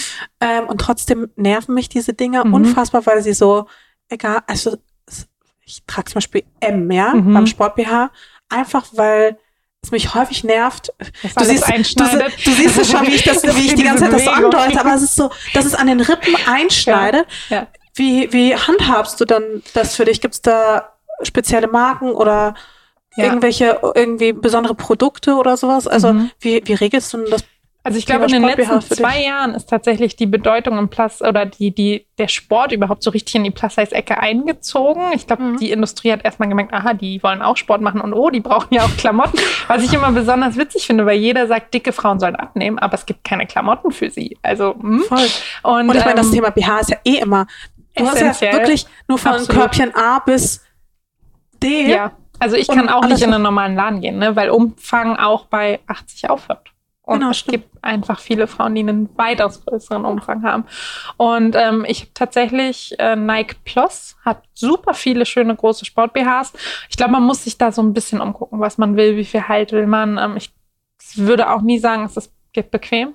Es gibt definitiv bequemere Kleidungsstücke. ähm, aber witzig, dass du auch sagst, es schneidet ein und viele haben ja auch so ein Problem damit, keine Ahnung, wenn was einschneidet, entsteht natürlich auch ein Röllchen auf der anderen Seite und sowas. Das ist mir halt völlig egal. Ne? Der Look ist mir Der, total der egal. Look ist mir auch egal, aber weißt du, wenn du Aber halt weiß, ins, du. Ins, ins Röcheln kommst Ja, und merkst, okay, du brauchst Luft beim Mhm, Sport machen, mhm. weil ich meine, performst hier gerade, du brauchst Ja. automatisch mehr so, deine Lunge braucht mehr Raum, dein, Mhm. dein, deine, dein Brustkörper braucht einfach mehr Ja. Raum und dann schränkt dich da irgendwas ein. Ja, also beim Yoga und Co. trage ich tatsächlich echt nur so Bralettes. Da äh, brauche ich halt keinen Halt. Und sonst, ähm, ja, es gibt mittlerweile echt viel für große Größen. Ich glaube, man muss so ein bisschen suchen und man Okay. muss damit gerade beim Laufen auch rechnen, dass es einfach nicht bequem ist. Ja, Leider. okay. Aber wie man sieht, hat ja auch jede Frau, ne? Ja, wirklich. Keine Frage der Größe. Und das find, ja, es ist halt wirklich so, Mhm. das finde ich halt wirklich faszinierend. Ähm, aber okay, gut zu wissen. ähm, hat mich jetzt gerade mal interessiert. Äh, ich habe hier noch eine Frage stehen. Okay, das ist jetzt so ein bisschen geswitcht. Aber wie definierst du für dich den Begriff sexy? Mm. Schwierig, aber ähm, für mich ist es tatsächlich eine Ausstrahlung. Also witzigerweise denken, glaube ich, auch viele, dass kurvigere Frauen auch kurvige Frauen notwendigerweise immer sexy, äh, ne? Mhm. dass man so mit dem eigenen Körpertyp sympathisiert. Mache ich gar nicht. Ich finde total viele schlanke Frauen, ich finde auch andere grüne Frauen total sexy, wenn sie so eine Selbstverständlichkeit für ihren Körper, glaube ich, haben. Ich glaube, das ist, wenn du das ausstrahlst, so sehr ähm, Dass du dich einfach wohlfühlst. Genau, ja. Also Frauen, die irgendwie nicht an sich rumzupfen. Weißt du, dieses übliche, mein Outfit sitzt nicht so richtig und ich fühle mich nicht so richtig wohl und ich gucke irgendwie in jede Scheibe, an der ich vorbeigehe. Das ist für mich so unsexy. Und ich finde, sexy ist so eine Frau, die einfach reinkommt und da ist und sich ihrer bewusst ist. Und ähm, ja, ich glaube, es ist eher so eine Aura, die eine Frau umgibt, was ich total sexy finde. Glaubst du daran? Also, dass jeder so eine Aura Mhm. hat? Absolut, absolut. Also ich glaube, jeder kennt es auch. Ne? Mhm. Ich finde, dieses Gefühl, rauszugehen, sich richtig gut zu fühlen und zu merken, dass irgendwie mehr Leute einen angucken. Und das ist ja rein äußerlich und die kennen dich nicht und reden nicht mit dir. Aber du merkst einfach, okay, ich strahle vielleicht heute auch was Positives aus oder was Glückliches oder irgendwie, ja, habe ich was um mich. Und ich finde, das merkt man auch ganz oft an anderen Leuten. Also, sexy ist Ausstrahlung. Absolut. Ja, doch, da gehe ich mit. Aber früher galt ja sexy eher so, da war irgendwie so das Schönheits-, also als ich aufgewachsen bin, war so das Schönheitsideal bisschen mehr so Barbie-mäßig. Also Mhm. ich weiß noch wirklich so die Zeit, als es hieß, okay, du musst so skinny wie möglich sein. Mhm. Also so richtig, richtig dünn. Mhm. Und dann brauchst du aber on top Silikonbrüste. Ja. Ganz wichtig. Und ganz lange Haare. Und ganz lange Haare. Stimmt. Ja. Und ganz lange Haare. Ja. Das war so das Bild von, so der Inbegriff von Mhm. sexy. Und alle wollten so aussehen. Ich Und finde auch so lustig dieses Verruchte. Weißt du, dieses, eine Frau, die so sehr lange Haare hat, lange Wimpern, oft auch so ein roter Lippenstift oder keine Ahnung, ein Smoky Eye oder so, ist wie viel irgendwie durch mehr passiert, ne? Irgendwas noch drauf tun und irgendwie mehr Haare haben, mehr Brust haben und möglichst wenig anhaben und das ist für mich so null sexy mehr. Also es ist ganz lustig, hat sich auch bei mir total geändert und ähm, aber würdest du sagen, dass, also, dass es sich so allgemein geändert hat? Also, dass man quasi weggeht von davon, mehr Richtung Mhm. Natürlichkeit? Oder würdest du einfach sagen, okay, jetzt sind halt Titten nicht mehr geil, sondern Ärsche? Also, dass es sich Ja. irgendwie von, von oben nach unten verlagert Ich hat. glaube, es gibt immer irgendwas, was so, wenn wir wirklich über die komplette Gesellschaft, ich glaube, ich Mhm. bewege mich sehr in einer Bubble. Das merke Mhm. ich auch ganz oft, weil äh, du ja auch, ne, durch Ja, diesen. Instagram-Kreis, man, man, man umgibt sich sehr viel irgendwie mit Menschen, die ähnlich denken wie man selber und sich irgendwie in ähnlichen Kreisen auch bewegen. Und manchmal verlasse ich die und treffe auf Menschen, die irgendwie ein ganz anderes Leben haben, als ich, nichts mit Social Media am Hut haben. Und dann merke ich, oh krass, ich denke immer, wir sind alle schon so weit und alle Ich so weiß, offen. das geht und mir dann wirst so du häufig so. zurückgeworfen und denkst, oh, so denkt der Otto Normalverbraucher irgendwie. Das ist auch so ein Mitte-Ding, habe ich Mhm. manchmal das Gefühl. Ja, also ich komme also ich komme wirklich manchmal echt schwer aus Mitte raus und also auch mental. Mhm. Und ähm, aber immer wenn ich wenn ich dann mal irgendwie mit so einem Clash hab, Mhm. ist schon verrückt einfach, weil manche Dinge wären für einen doch so selbstverständlich. Ähm, sei es jetzt eben Begrifflichkeiten oder Mhm. Woran ich es auch häufig merke, ist so dieses diese politische Feinfühligkeit, Mhm. weißt du, so Mhm. Political Correctness Ja. ist halt hier wirklich gang und gäbe, Ja. dass man wirklich versucht, also niemanden irgendwie zu verletzen, es, ähm, sich vorsichtig auszudrücken, zu gendern, Mhm. solche Dinge, Mhm. ähm, geschlechtsneutral generell Mhm. irgendwie mit Menschen umzugehen, also so, so, Ja, solche auch so Sachen. eine gewisse Toleranz, ne? Genau, das ist halt, das ist Ja. für mich auch mein meine Normalität und Mhm. immer wenn ich aber quasi mit jemand auf jemanden pralle, bei dem das halt gar nicht so ist, dann denke ich mir so, bist du irgendwie so ein Mittelaltermensch oder was? Also, weißt du, was so ich meine? geht's mir mit Körper total. Also ich bin so in dieser Bubble, dass wir alle irgendwie schön sind und ne, dass ich ja auch irgendwie dafür stehe. Und dann komme ich irgendwie, keine Ahnung, um drei Ecken auf einen Geburtstag mit Menschen, die überhaupt nichts damit zu tun haben. Und dann hörst du auf einmal Dinge, wo du so denkst, what? Es gibt noch Menschen, die so denken. Ja, so auch was so Homophobie oder sowas oder das ist vegan. Ist dir das auch schon passiert? Also ich saß letzten Sommer beim Grillen und da wurde ich dann so, warum machst du das denn? Weißt du, so, so ein Ur-Berliner, der so, was soll das denn? Und ich war so, wie jetzt? Sojawürstchen grillen ist doch voll normal. Also hier, das ist auch so ein Mitte-Ding, ne? Du kriegst überall alles vegan. Klar. Und auf einmal kommst du irgendwo hin, wo jemand sagt, eine Milchalternative. was willst du? Ich war mal in einem Hotel und dann habe ich gefragt, do you have oat milk? Mhm. Und die Dame war so, hat mich angeguckt, als wäre ich der widerlichste Mensch der Welt und hat gefragt. Old Milk? und ich so, nee, nee, Oat. Old Milk. Ich will einfach Hafermilch, ja. Ich will keine alte Milch. Musste sie ihren Chef rufen und so. Und dann hat sich herausgestellt, dass sie irgendwo in der hinterletzten Ecke noch irgendwie, wo noch Die Sojamilch auch gut hatten. war. ja. Aber ähm, ja, ich, da trinke ich lieber echt meinen Kaffee schwarz, ne? Ja. Aber, aber einfach, wie weit weg das dann Mhm. irgendwo teilweise ist. Also auch nicht nur innerhalb von Deutschlands, aber auch, ich sag mal, auch in Europa, ja. Mhm. Das Thema, meine Oma fragt mich bis heute, sie weiß, dass ich kein Fleisch mehr esse, aber sie fragt mich dann trotzdem, ja und Hühnchen? ich so, Mm, nein. Oma, das Ja. Hühnchen ist auch Tier. Ja. Ja, okay, aber ja, na ja. Mal. Und Hühnchen, und wenn ich das Hühnchen rausnehme aus der Hühnchensuppe, ich so, dann ist er immer noch, dann ist es immer noch mit Hühnchen angereichert. Omas kann man sowas verzeihen, ne? Ja, Aber total. ich weiß total, was du meinst. Und ähm, äh, es wäre schön, wenn es auch nur das Vegane wäre. Ne? Es sind mhm. ja auch politische Ansichten. Genau. Oder ähm, ich meine, jetzt gerade mit Corona erlebt man es ja auch so krass, ne? was da einfach auch für Denkweisen herrschen. Wenn wir das fast jetzt aufmachen, dann, ja, genau, dann also brauchen das, wir noch ein dann bisschen. brauchen wir wirklich noch. Das ist bei mir gerade wirklich ein ganz schmerzhaftes Ja. Thema, weil ich da Bei wirklich in, im unmittelbaren Umfeld damit die ganze Zeit zu tun hat. Und ich, es ist für mich auch ein ganz, ganz großes Frustthema Mhm. gerade, weil ich mir immer denke, wenn ich schon nicht die Menschen in meiner näheren Umgebung davon überzeugen kann, dass das wirklich Quatsch ist, Mhm. So wie soll ich dann andere, wie soll ich eine ganze Community Ja. dazu informieren? Also es, für mich ist es gerade ein ganz schwieriges Mhm. Thema. Nächste Frage. Nächste, nein, also was heißt nächste Frage? Aber ähm, ich wollte eigentlich noch ein bisschen bei dem Thema Mhm. Social Media eigentlich bleiben Mhm. und Schönheitsideale. Doch auch, weil ich habe so das Gefühl, als ich früher aufgewachsen bin, da war das irgendwie noch, also da gab es halt kein Social Media, Mhm. äh, logisch. Ich bin sogar mit, ohne Handy aufgewachsen. Ich hatte mein erstes Handy mit zwölf. Also, und das war schon sehr, sehr früh. Ja. Ich Wann meine du auch erst, ich glaube auch erst so 12, 13 und dann war das Da wirklich eins, ja, mit genau. dem man SMS schreiben und Richtig. telefonieren konnte. So, und dann konntest du höchstens Snake spielen. Das war so das ja, höchste genau. der Und Wenn du Gefühle. ins Internet gegangen bist, hat's gleich irgendwie 40 Euro auf der Rechnung gehabt. Das gibt Ärger zu Hause. Du ich hab's nur geöffnet. So, oh nein, schnell aus. Doch, das kenne ich noch sehr, sehr gut.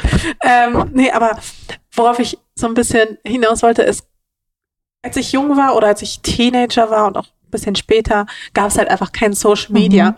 Ähm, und meine Vorbilder waren dann irgendwelche Popsternchen Mhm. zum Beispiel, die irgendwo in Amerika gelebt haben und die oder irgendwelche Supermodels oder Mhm. sowas und die konnten nicht weit weg sein. Und ich Ja. habe mich nie mit diesen Menschen verglichen, weil deren Lebensrealität und meine Reali äh, Lebensrealität hätte wirklich nicht weiter weg Mhm. sein können. Also es war, es hatte nicht diese Nahbarkeit, Mhm. wie es halt Absolut. quasi heute so ist. Und heutzutage durch die Influencer hat sich das ja schon verändert Mhm. und man hat Vorbilder, die einem Nähe suggerieren, weißt Ja. du? Oder deren Konzept ja auch darauf basiert, dass man eine gewisse Nähe zu Mhm. seinen Followern herstellt und dadurch entsteht ja auch automatisch wahrscheinlich ein Vergleich.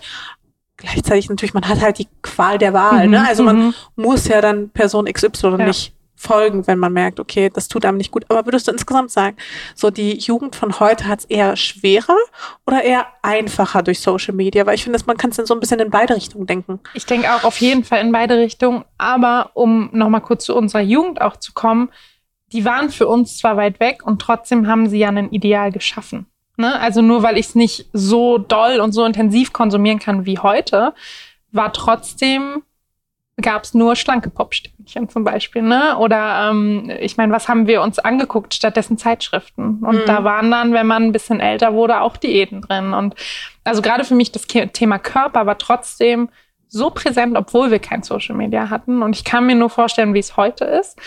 Und ich glaube, ähm, Aber heute gibt's ja eben Mädels wie dich. Die genau, umso wichtiger, aber auch, glaube ich, jungen Leuten beizubringen, wie man Social Media nutzen kann. Also ich glaube, da zu verstehen, okay, ich muss nicht nur Influencer XY zeigen oder folgen, die alle gleich aussehen und alle irgendwie auch das Ähnliches propagieren oder ne, ein ähnliches Körperbild oder Ja, aber wenn deine Ähm, Freundinnen zum Beispiel alle Person XYZ folgen, Mhm. dann folgst du denen halt irgendwie folgst auch du denen automatisch. auch, absolut. Und, und nimmst ja auch dieses Ideal total an. Ne? Also ich kann mich dem ja auch selbst nicht entziehen, dass ich manchmal echt auch Leuten entfolgen muss, die ich total mag irgendwie, aber merke, mich nervt das Bild, das die propagieren und mich nervt irgendwie, was die tun. Ich kann absolut schlanken Leuten folgen. Ich folge zum Beispiel dir super gerne, aber weil ich dich auch nie auf deinen Körper reduziere, ne? Und du dich ja auch nicht. Und ähm, ich glaube, das ist, ja, wie du sagst, man kann es total in zwei Wege sehen. Ich glaube, es birgt sehr viele Gefahren und das bringt aber auch genauso viele Chancen irgendwie mit sich,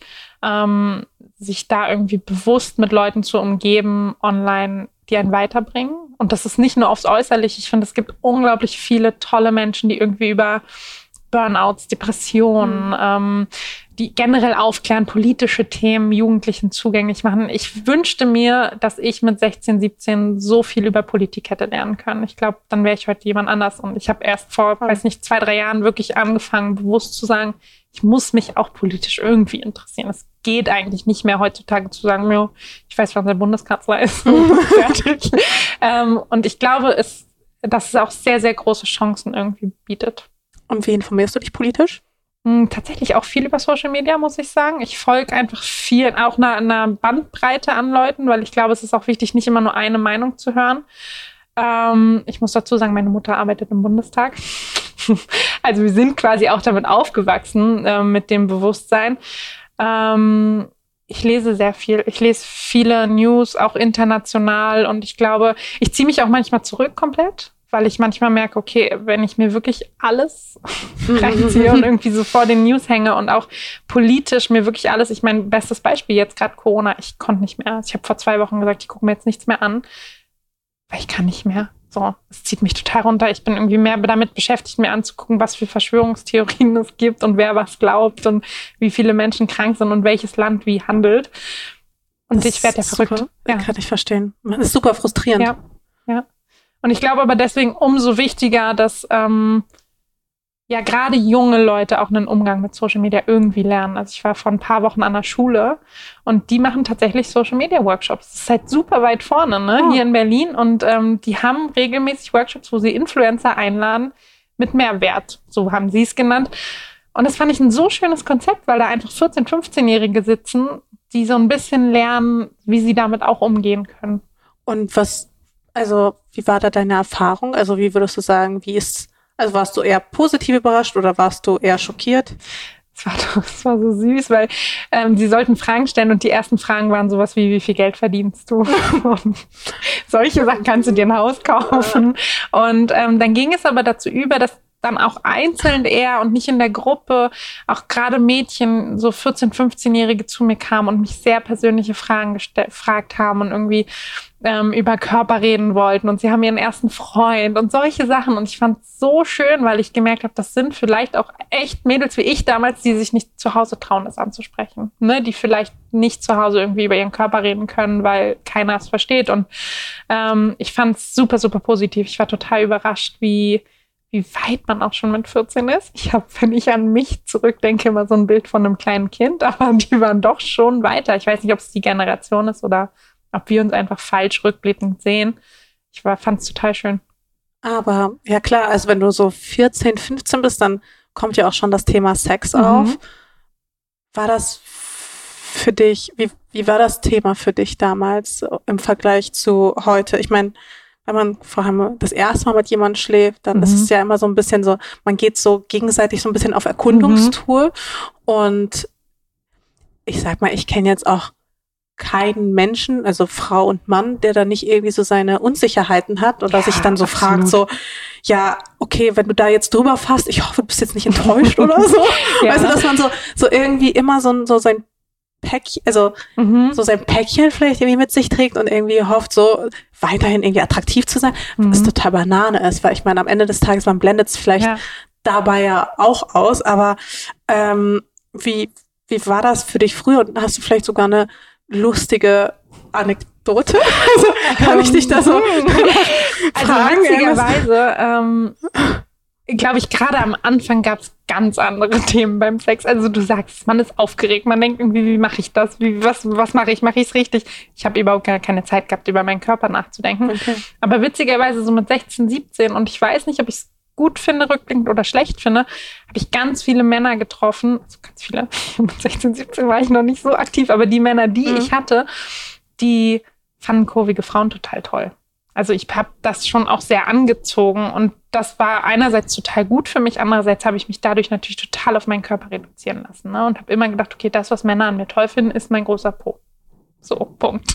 Und ähm, das, was ich zu geben habe, ist irgendwie das. So, Sex. Ne? Ganz blöd gesagt. Und das war immer so ein bisschen, dass ich dachte, ja, deswegen finden mich halt Männer toll, weil ich halt einen großen Po habe. Und damit ähm, habe ich, glaube ich, lange auch so ein bisschen kokettiert und angezogen, was heute rückblickend total dumm ist. Und ähm, mir war, also jetzt zum Beispiel bei, mit meinem Freund, den kennenzulernen, war auf so einer anderen Basis und auch sofort so klar. Und das ist ganz lustig, weil er auch direkt am Anfang gesagt hat, ich habe, glaube ich, noch nie eine kurvige Frau getroffen, die nicht abnehmen will oder irgendwie ein Problem mit ihrem Körper hatte. Und ähm, ich glaube, das bestimmt auch heute so total mein Sexleben, dass ähm, ich einfach weiß, ich, es gibt auch sicherlich Stellungen, wo man denkt, oh, das müsste jetzt nicht wackeln. Schön ist das nicht, aber gut, es ist da.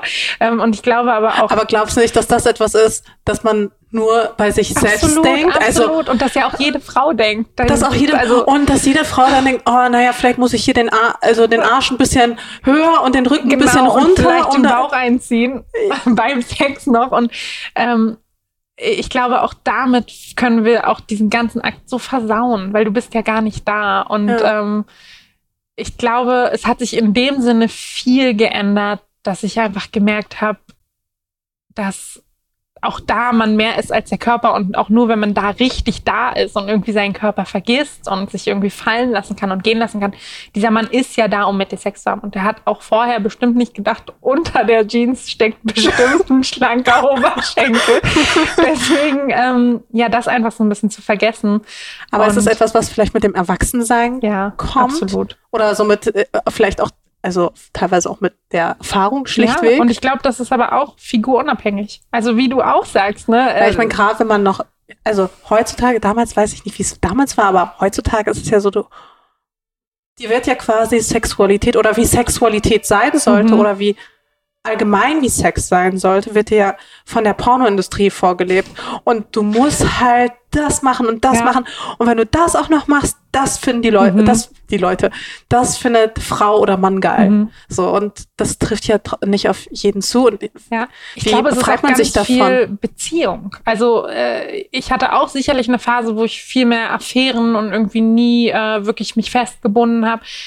Und da lernst du sicherlich auch irgendwie was über dich selbst. Aber ich glaube, ganz viel habe ich auch in Beziehungen gelernt, wenn man dann wirklich auch mit einem Partner spricht und merkt, was gefällt mir und auch das erste Mal vielleicht offen sagen kann, das gefällt mir und das gefällt mir gar nicht. Und ähm, welche Erwartungen hat auch der Partner? Und ich glaube, da auch zu merken, ha, auch der hat nicht die Vorstellung von einem Porno, weißt du, der hat nicht irgendwie die Vorstellung, dass ich 30 Minuten lang perfekt in Pose geworfen und irgendwie ähm, in sexy Unterwäsche schon warte und alles mache, was er will oder sowas. Also es ist ja auch oft sehr, sehr so dieses Frauenbild. Ne? Mhm. Die Frau macht das, um den Mann glücklich zu machen. Und ähm, auch da wieder Social Media. Ich finde es total schön, wie wie offen auch da über Sex gesprochen werden kann und wie viele, also auch so Seiten, die vielleicht Tampons oder Kondome oder was auch immer herstellen, wie sehr die aufklären und wie sehr die auch Frauen aufklären über ihre Rolle beim Sex und irgendwie so sehr positiv und empowernd da auf einen einwirken.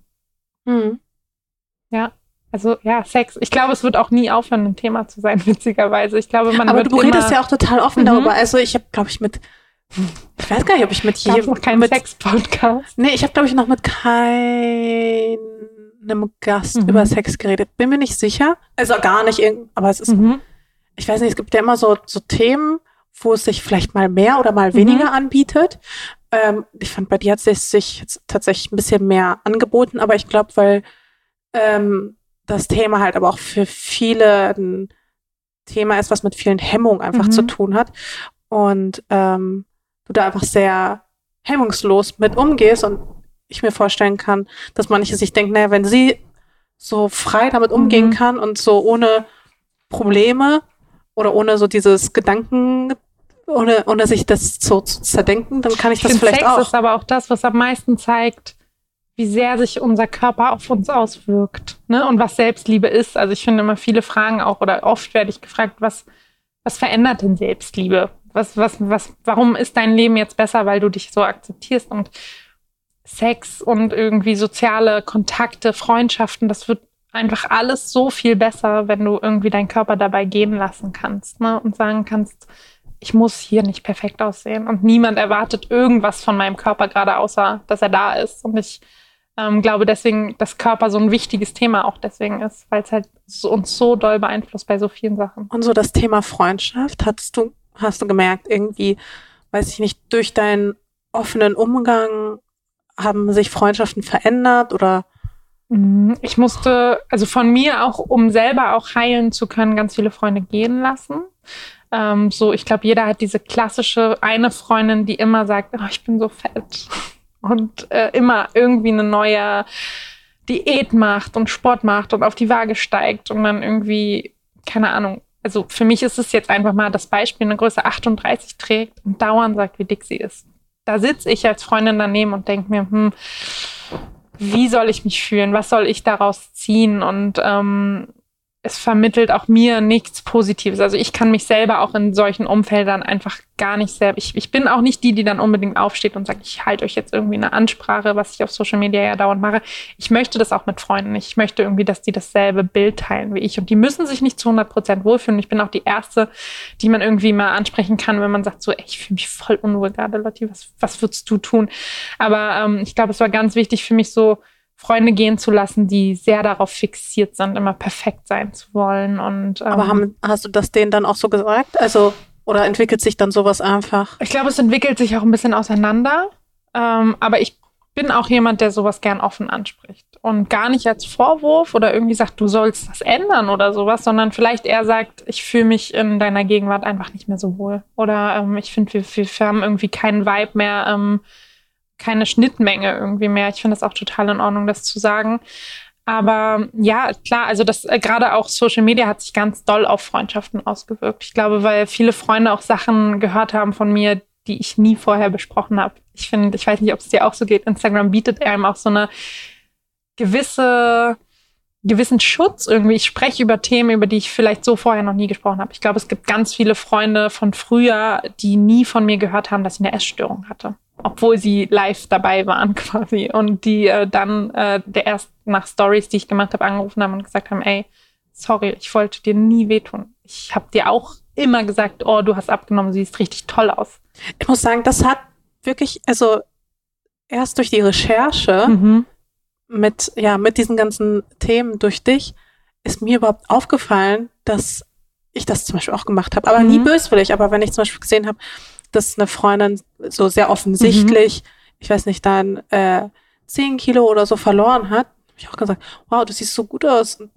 Also Wahnsinn. Aber auch, weil ich auch mal, also für mich war war dann auch mal so eine gewisse Leistung, die mhm, da im Vordergrund mhm. stand. Sie hat dann angefangen mit Sport und mit äh, und sich gesund zu ernähren mhm. und sowas und dann wog sie halt einfach weniger. Also es sind tatsächlich aber auch Männer dabei gewesen. Mhm. Ähm, und ich hatte halt eigentlich immer das Gefühl, dass dieses Kompliment immer super gut ankam. Also so dieses, aber ich habe nie gedacht, also ich habe nie daran gedacht, dass es auch so verstanden werden könnte, dass du vorher falsch warst. Mhm. So und das. Also ich finde noch schwieriger, wenn ich jetzt wieder dick werde. Also ne, du sagst mir, wow, du hast abgenommen, ja. siehst total toll aus und jeder kennt, es gibt einen Jojo-Effekt und du kommst zurück und dann siehst du dieselben Leute und denkst, findet die mich jetzt wieder hässlich, weil ich jetzt wieder dicker bin. Ähm, und auch da muss ich sagen, ich spreche sehr viel darüber, aber auch weil ich weiß, ich fand das Kompliment auch ganz lange ganz, ganz, ganz toll. Ne? Ich fand das, ich, das war das Schönste, wenn jemand zu mir gesagt hat, du hast abgenommen, du siehst toll aus. Dann habe ich immer gedacht, ah ja, endlich merkt es jemand. Und es macht einen aber süchtig und es kann einen eben in eine Essstörung noch viel tiefer mhm. bringen. Und ähm, ich finde es auch immer noch schwierig, wenn, ich höre, dass es anderen Leuten gesagt wird, weil ich dann immer denke, ist das das einzig Erstrebenswerte, irgendwie schlanker zu sein? Und ich weiß aber auch, dass das nie böse gemeint hat. Also ich höre das auch manchmal von der Familie oder sowas. Und ich bin dann auch nicht die, die unbedingt bei jedem sagt, also ich möchte dich jetzt aufklären. Äh, das ist ein blödes Kompliment, weil ich weiß, ganz viele wollen eigentlich was anderes sagen, nämlich, dass du toll aussiehst. Sie könnten dieses Abnehmen weglassen und dir einfach nur sagen, du siehst toll aus du hast irgendwie eine tolle Ausstrahlung, weil oft geht das ja auch einher. Ne? Mhm. Ich, ich, bin ja auch total offen zu sagen, wenn du abnehmen willst, dann nimm ab.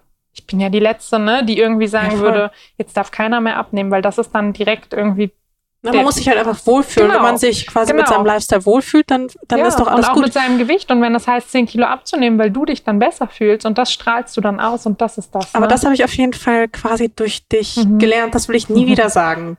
Das ja. ähm, war mir einfach vorher gar nicht so, das habe ich einfach nicht von der anderen Seite so mhm. durchdacht, weißt mhm. du, so dieses, dass es quasi, dass es alles nochmal so eine zweite, so eine zweite Botschaft Eben hat. hat ja. ähm, das war mir wirklich, da Schön. war ich so, Mann, habe ich mich echt so in dem Moment geärgert und habe gedacht, sollte ich jetzt da nochmal nachhaken und sagen, hey du, ich hab dir das letztens das Kompliment ge gegeben, aber ich wollte dir nur noch mal sagen, so davor sahst du auch toll aus. Mhm. Weißt du, so, so, soll ich das jetzt machen? Kommt es so?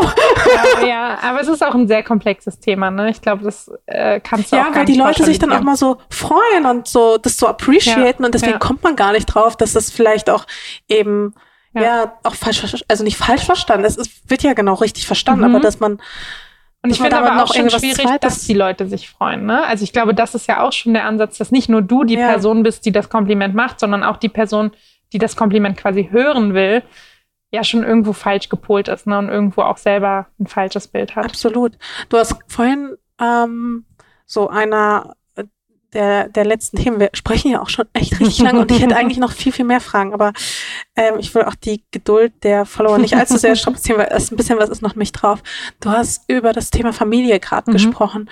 Jetzt habe ich gehört oder gelesen, ich weiß es nicht mehr genau, dass deine Mutter, deine mhm. Mutter, glaube ich, ja, dass deine Mutter ähm, dir quasi schon so ein Ideal vorgelebt hat mhm. oder dich an einem Ideal gemessen hat, das mhm. gar nicht deins war, nämlich an einem so sehr schlanken Ideal und dass deine Mutter auch schlanker war als und dass ja. es für dich lange ein mhm. Problem war oder dass, dass du das quasi, dass du dich einfach daran gemessen hast und dich nicht wohlgefühlt hast. Mhm. Ähm, wie, wie magst du vielleicht nochmal kurz darüber reden, wie da der Prozess war, dich davon zu befreien? Weil ich glaube, das ist etwas, das passiert so unterbewusst, mhm. auf so einer unterbewussten Ebene, dass man sich dessen vielleicht gar nicht erst bewusst ist und sich erst bewusst machen muss, wo, wo alles angefangen hat. Mhm.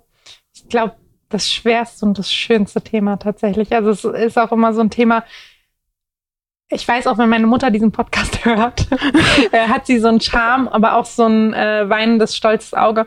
Tatsächlich, meine Mutter war immer schlanker als ich. Also seit ich mich erinnern kann, dass ich irgendwie eine Frau wurde und ne, einen fraulichen Körper bekommen habe, war ich schon dicker als meine Mutter. Die hat immer eine 36 getragen, war super sportlich. Ich habe auch sonst nur zwei Brüder, die irgendwie beide mega sportlich sind.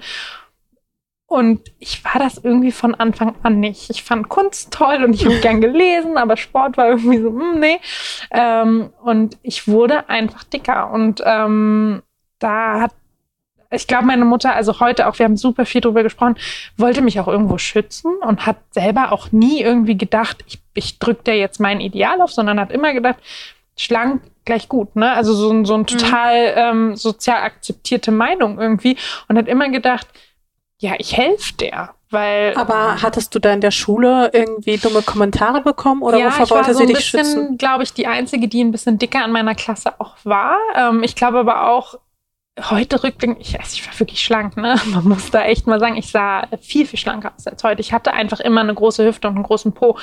Aber ich glaube, es war einfach schon ein Thema, dass ich gemerkt habe, Miss 60 Hosen waren damals super modern und ich konnte keine kaufen. Und das war schon so ein Ding, wo ich gemerkt habe, okay, ich, ich habe irgendwie eine größere Größe und ähm, keine Ahnung, man ist damals ja noch super viel so zu H&M Jeans kaufen gegangen. Ich muss die größte Größe nehmen mit 16 und ich glaube, das war schon so ein Punkt, wo meine Mutter auch gedacht hat, das kann irgendwie nicht sein ne? und auch gemerkt hat, dass ich darunter leide, dass ich bestimmte ja, lass es Miss 60 sein oder diese super tiefen Hüfthosen, wenn du dich erinnerst, ich konnte es nicht tragen und ähm, habe dann irgendwie angefangen, andere haben irgendwie angefangen, Bikinis zu tragen. Das war so diese Phase, wo man vom Badeanzug zum Bikini gewechselt hat und ich habe irgendwie gedacht, ah, nee, kann ich nicht. Und ich glaube, dass es eher so ein mütterlicher Instinkt war von, ich schütze sie, ich schütze sie irgendwie davor, dick zu werden. Und ich glaube auch, dass lange meine Mutter dieses ungesund im Kopf hatte, weil sie halt super sportlich war und ähm, das war immer so ein bisschen unser Kampf. Also das war wirklich von, ich würde sagen, 16 bis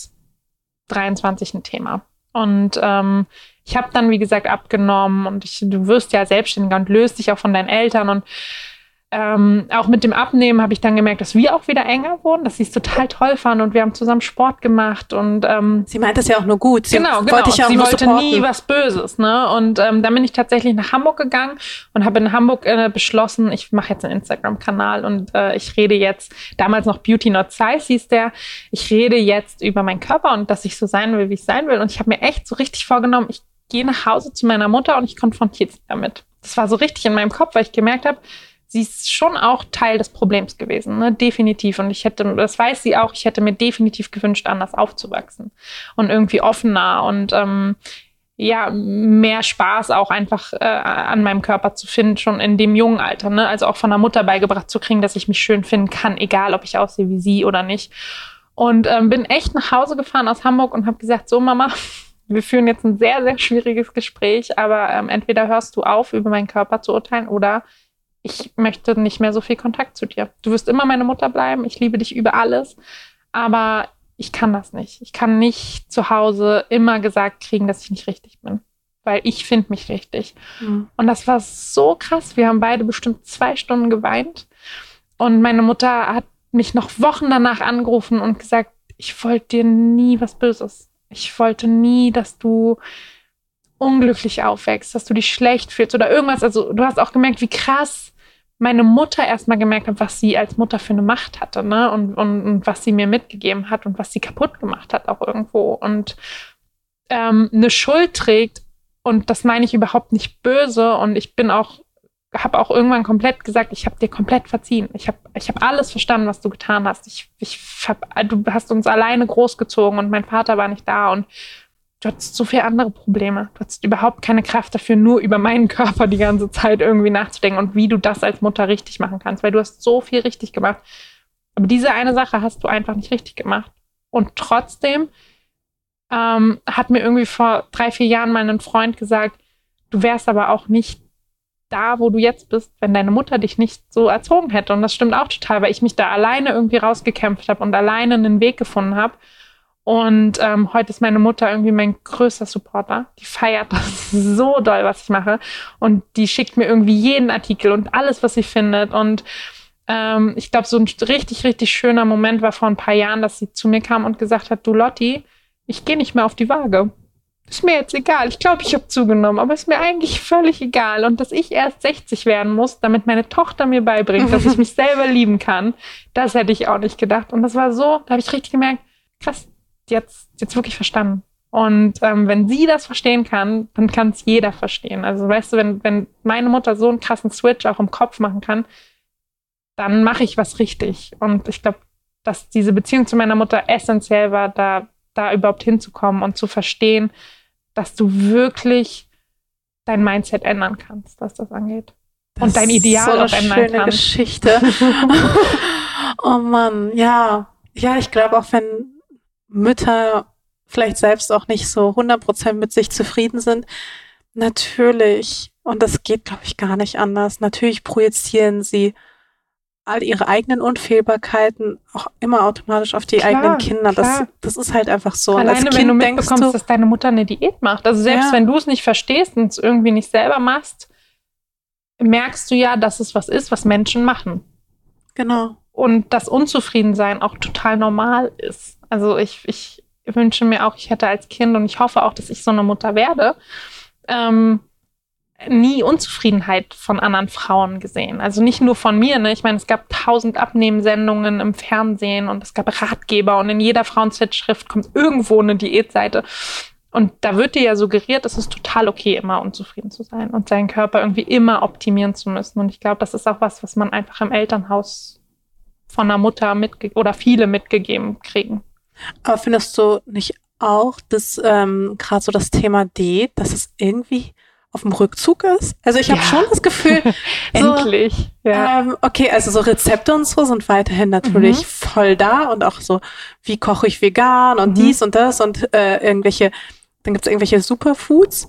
Also vielleicht ist es auch dasselbe, aber in einer anderen Verpackung. Mhm. Aber ich finde so das Thema Diät. Also ich weiß gar nicht, wann ich das letzte Mal eine Zeitschrift aufgeblättert habe und da wurde eine neue Diät vorgestellt. Eigentlich gar nicht mehr so toll, Nee, es sind ne? wirklich diese uralt Zeitschriften ja, noch, ne? So, diese, so Bild der Frau genau, so. Genau, so, so richtige alteingesessene Frauenmagazine. Ich finde auch, es ist total auf dem Rückzug und was finde ich aber immer noch total da ist, ist dieses Optimieren.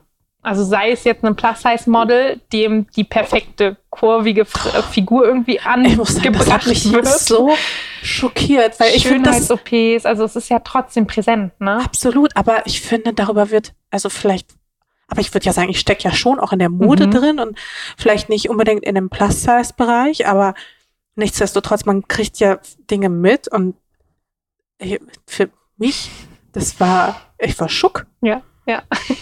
Also klar, man versteht, es ist eine große Industrie, da wird mhm. viel Geld gemacht und da formt man sich alles hier, mhm. hier und da zurecht und ähm, möchte auch quasi beim Plus-Size die perfekte Plus-Size-Figur, mhm. das war, aber dass man sie dann quasi mit so Dingern erschafft. erschafft. Ja.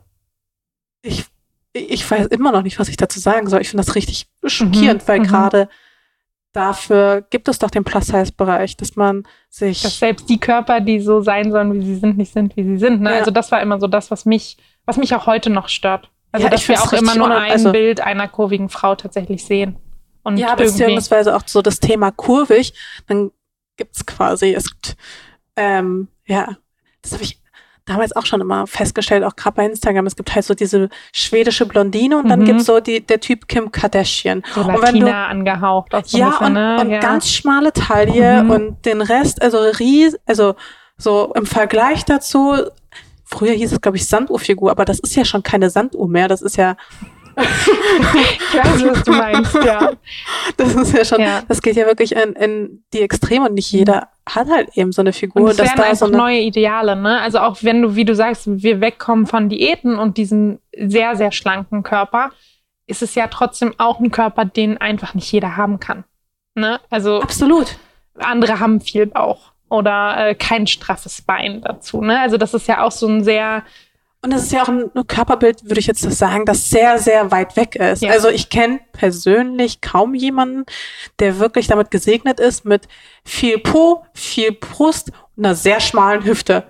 Und aber auch keine Zellulite. Ah, ja, genau, ne? keine also sowas gehört genau. ja auch noch dazu. Es gibt ja auch keine Marke und die gibt's ja. Keine Dehnungsstreifen, alle. Genau. Ja, es, das ist wirklich banal.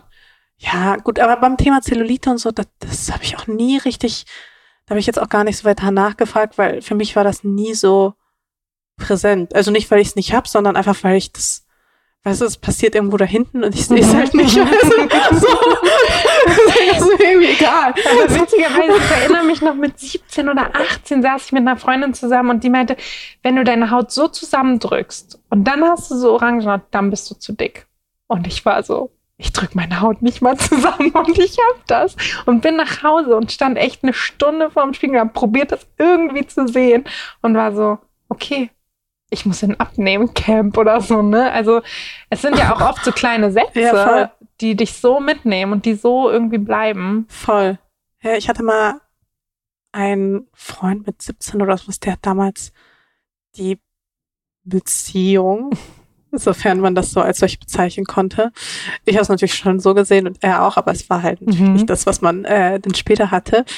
Ähm, der meinte, der hat irgendwann mit mir Schluss gemacht, weil er fand, dass meine Obersch und ich war super schlank, also ich war schlanker als jetzt, aber er fand irgendwie, er fand mich trotzdem zu dick und dann habe ich, weiß ich noch ganz genau, das hat mich so wütend gemacht. Mhm. Also es hat weniger so dieses, diesen Effekt gehabt, dass ich dachte, ähm, oh nein, er hat recht, sondern mehr so, hat er eigentlich einen an der Waffel? Aber das ist sehr gut. Voll. Weil bei vielen ich war richtig, ich war richtig ne? wütend, hab dann mich aber dann, äh, hab mich dann irgendwie damals ging das auch mal so mhm. schnell, weißt du, dann habe ich irgendwie zwei Wochen lang ähm, mich nur von ähm, Obst und Gemüse ernährt, so ungefähr, habe dann fünf Kilo abgenommen, dann habe hab ich den wieder gesehen. Er meinte so, oh, du siehst aber gut aus. Und ich so, ja, das ist ein guter Zeitpunkt, dass du das sagst, weil ich wollte nämlich gerade Schluss machen.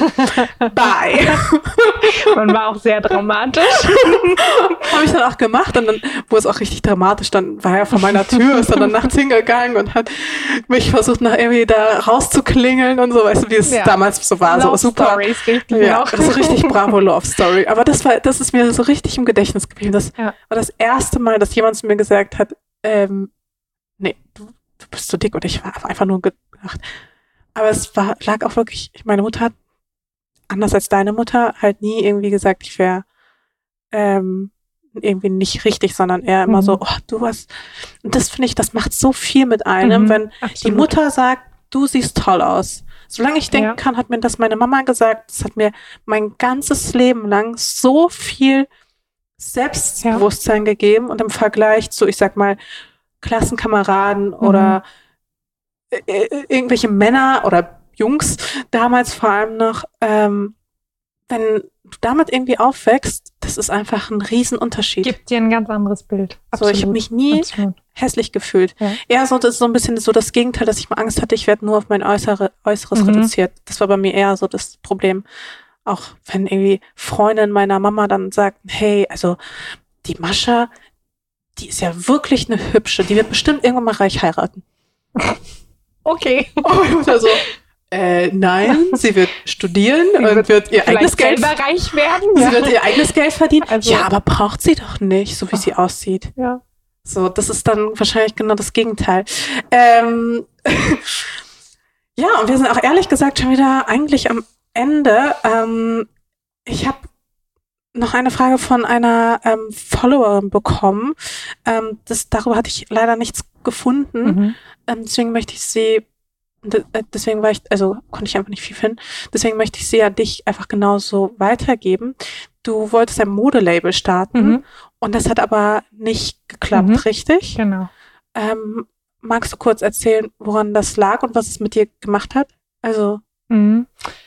Ähm, also äh, rückblickend an ganz vielen Dingen, das Offensichtlichste war, dass wir ähm, relativ viel Startkapital haben und das komplett ins Design gesteckt haben, weil uns das so wichtig war und weil ich glaube, auch gerade in großen Größen musst du extrem viel in den Designprozess geben, damit es einfach passt, damit sitzt, gerade auch weil wir eine wirklich größere Größe gehen wollten und das wird einfach schwieriger, weil jeder Körper sich natürlich auch ganz anders verhindert und verhält. Ähm, und dann haben wir gesagt, gut, wir crowdfunden und das Crowdfunding ist total gefloppt. Ich weiß bis heute nicht, woran es lag. Ich ähm, habe mich nächtelang damit rumgewälzt und habe dann irgendwann entschieden, ich denke auch nicht weiter drüber nach. Ich frage mich nicht, warum nicht mehr Leute irgendwie das gesehen haben, was wir gesehen haben. Aber ähm, das war der eine Punkt, dass wir einfach gesagt haben, wir haben nicht genug Geld dafür. Und das kam auch in eine Phase, ich hatte Anfang letzten Jahres einen Burnout und habe echt noch das ganze Jahr sehr damit mich rumgeschlagen und gekämpft. Und dann ist das noch gescheitert. Und dann habe ich gesagt, gut, weißt du was, ich kann gerade nicht mehr geben. Ähm, und wir haben dann beide zusammen entschlossen, dass es einfach vielleicht auch zu früh war. Vielleicht haben, hat einfach noch niemand auch die Kombination aus nachhaltig und Plus-Size-Mode gesehen. Ähm, ich glaube, wenn wir deutlich günstiger vielleicht auch hätten produzieren können, wäre es vielleicht besser angekommen. Aber ich glaube, diese, ja, diese Offenheit, ähm, auch nachhaltige Mode und dieser Need, äh, nachhaltige Mode in großen mhm. Größen, ist vielleicht bei ganz vielen noch gar nicht angekommen. Weißt du, Aber. weil viele in diesem Schritt sind, okay, ich bin, ich bin dicker und ich freue mich total, dass ich mich jetzt endlich entdecken kann und irgendwie modisch entfalten kann. Und dann ist ja erst der nächste Schritt zu sagen, mhm. ah, ich kaufe weniger und weniger Trends und ich setze vielleicht auf hochwertige und nachhaltige produzierte Mode. Und ich glaube, dieser Schritt ist bei ganz vielen noch gar nicht so richtig da, auch, auch mehr Geld in Mode zu investieren, in ein Stück zu kaufen, wo du sonst vielleicht fünf für kriegen würdest für den Preis. Und äh, dann ist unser, ähm, ja, unser Crowdfunding einfach gefloppt. Und dann habe ich auch ganz deutlich gesagt, das war so mein Indikator, machen wir es oder machen wir es nicht. Wenn es nicht klappt, dann machen wir es auch nicht, dann ist einfach noch nicht die Zeit dafür. Und ähm, dann haben wir es gestoppt. Und rückblickend war es eine total gute Entscheidung. Es hat mich, ich habe es auch gemerkt, als wir wirklich den Entschluss gefasst haben, zu sagen, wir, wir sagen es jetzt und wir sagen auch, dass wir, wir, wir, wir liquidieren die Firma und wir machen das nicht weiter, ist mir so ein Stein vom Herzen gefallen, weil ich gemerkt habe, man nimmt sich auch diesen Druck, den Scheitern irgendwie mit sich mhm. bringt und einfach zu sagen, es ist noch nicht die Zeit ich denke, ich werde dann nochmal auf jeden Fall wieder reinkommen. Darauf wollte ich nämlich gerade hinaus. Ja. Also kannst du dir schon noch ja, vorstellen, absolut, das auf absolut. jeden Fall irgendwann mal zu machen. Absolut. Also ich sehe auch äh, da wieder witzigerweise, schön, dass wir so oft auf sie kommen, Maddie, ähm, total als Vorbild. Ähm, und absolut. Also ich glaube auch, dass einfach damit einhergeht, auch ein Bewusstsein für Mode zu schaffen und irgendwie auch dicken Frauen zu zeigen, ihr müsst jetzt nicht auf Teufel komm raus hier einen Trend mitmachen, nur weil ihr jetzt irgendwie diese Plattform dafür habt, irgendwie euch präsentieren zu dürfen und euch endlich auch wohlfühlen zu dürfen.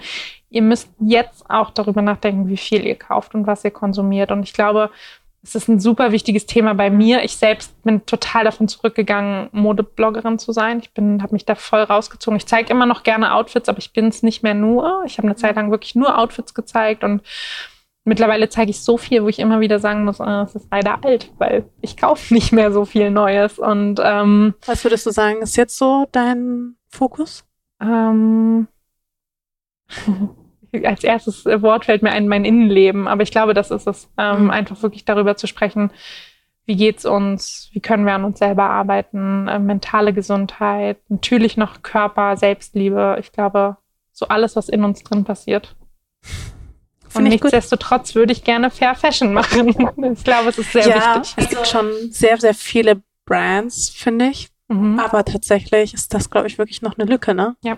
Also, die man noch besetzen mhm. kann, weil ich finde sonst so den Rest, ich finde auch beim Thema Nachhaltigkeit, es gibt schon wirklich auch viele tolle nachhaltige mhm. Labels. Mhm. Also ich weiß gar nicht, ob man noch viel mehr ich bräuchte. Auch, ich würde gerade keins mehr machen, wenn es nicht die große Größe wäre. Also ja. ich würde auch total sagen, Ähm, äh, man berät einfach auch mehr Firmen. Das wäre total, ja. ich müsste nicht meine eigene Brand haben. Ich wäre auch total da zu sagen, ein cooles Fair Fashion Label will in große Größen gehen und weiß nicht wie, weil ich glaube, mhm. es ist auch oft, es sind einfach andere Bedingungen. Es bedeutet sehr viel mehr Designaufwand und sehr viel mehr Geld, auch einfach, weil du mehr Stoffe brauchst. Und ähm, ich glaube, irgendjemand muss sich da einfach mal ranwagen. Und wenn es nicht ich bin, hoffentlich jemand anders. Finde ich gut. Ähm, ich habe noch so ein paar Abschlussfragen. Mhm. Ähm, und zwar, was ist dein Happy Place? Die Berge. Bist du eher Berge ja. oder eher äh, Ich liebe Strand, ich liebe Meer, ich liebe Sonne. Ähm, Berge sind für mich aber total Ruhe. Ha, finde ich gut. ich, äh, fühle ich mich nämlich nicht so allein. Also tendenziell Berge. Ja.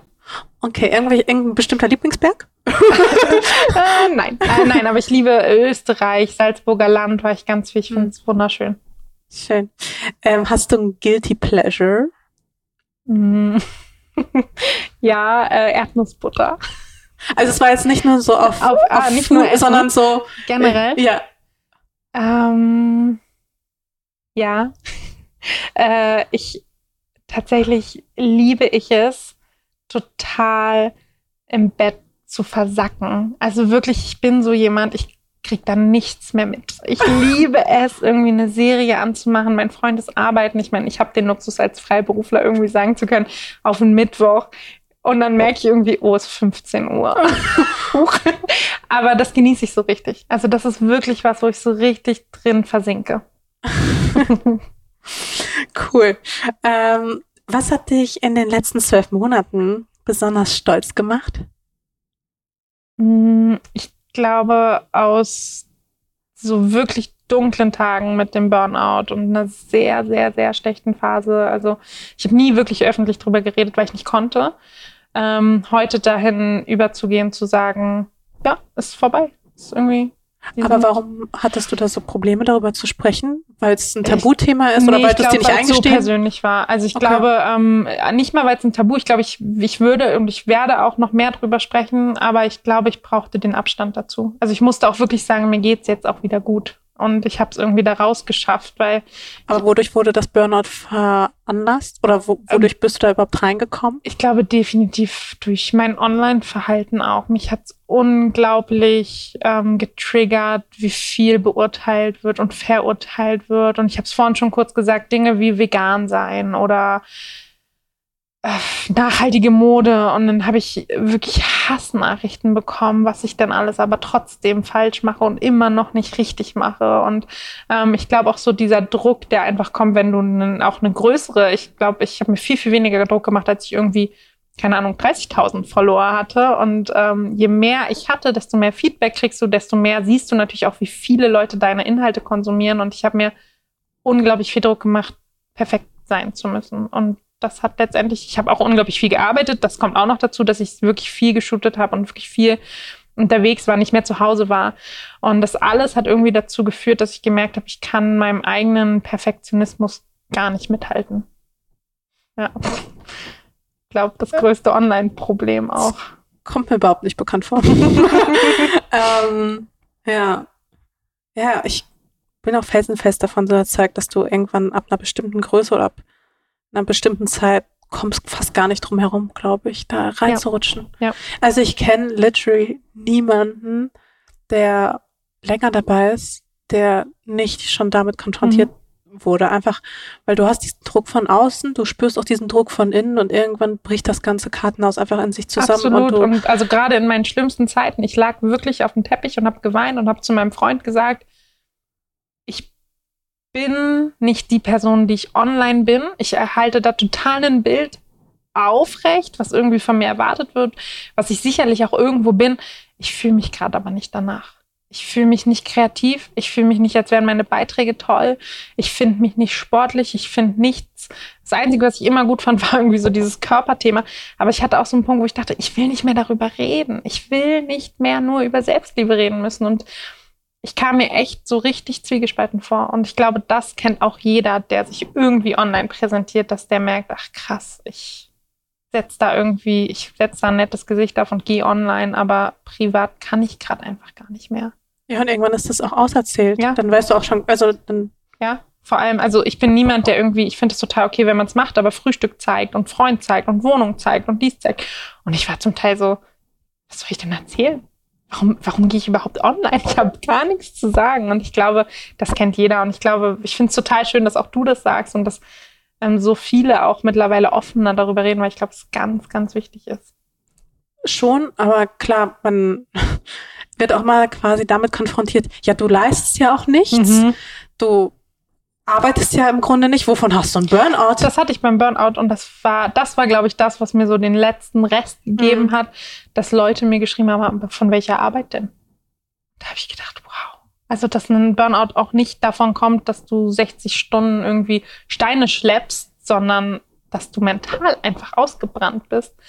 Ähm, ja, und deswegen, also es ist ein wichtiges Thema und ich werde sicherlich auch noch mal mehr drüber sprechen, wenn ich mich dafür bereit fühle, auch mit Kritik da auf dieses Thema umzugehen. Voll. Ich glaube, es ist ein wirklich super wichtiges Thema, was bei mir zum Beispiel eher so ein, so ein schmerzhaftes Thema ist, ist so das Thema Depression, dass ich mich mhm. da nicht traue, darüber so viel zu sprechen, weil dann immer irgendwer um die Ecke kommt und sagt, ja, naja, also Menschen haben richtige Depressionen, was, also mhm. nur weil du gerade eine traurige Phase hast und ich mir so denke, du, hast keine Ahnung, wie ich mich fühle, weißt du? Also bist du, bist Vor allem, du ein Arzt es gibt auch da wieder keine richtige Depression. Ja. Ne? Was ist denn richtig, wenn ich mich einfach fühle, als ob ich meinen Tag nicht bewältigen kann? Weil ich hatte auch solche Tage und habe auch immer so gemerkt, dass ganz viele so, nein, du hast keine Depression, du hast einen schlechten Tag. Und ich dachte, ja, und man denkt sich nee. so, okay, muss ich jetzt extra quasi zum Arzt gehen, mhm. damit der mir quasi ein Rezept mhm. verschreibt und diagnostiziert, du hast eine Depression. Mhm. Und dann darf ich rausgehen und sagen, hier,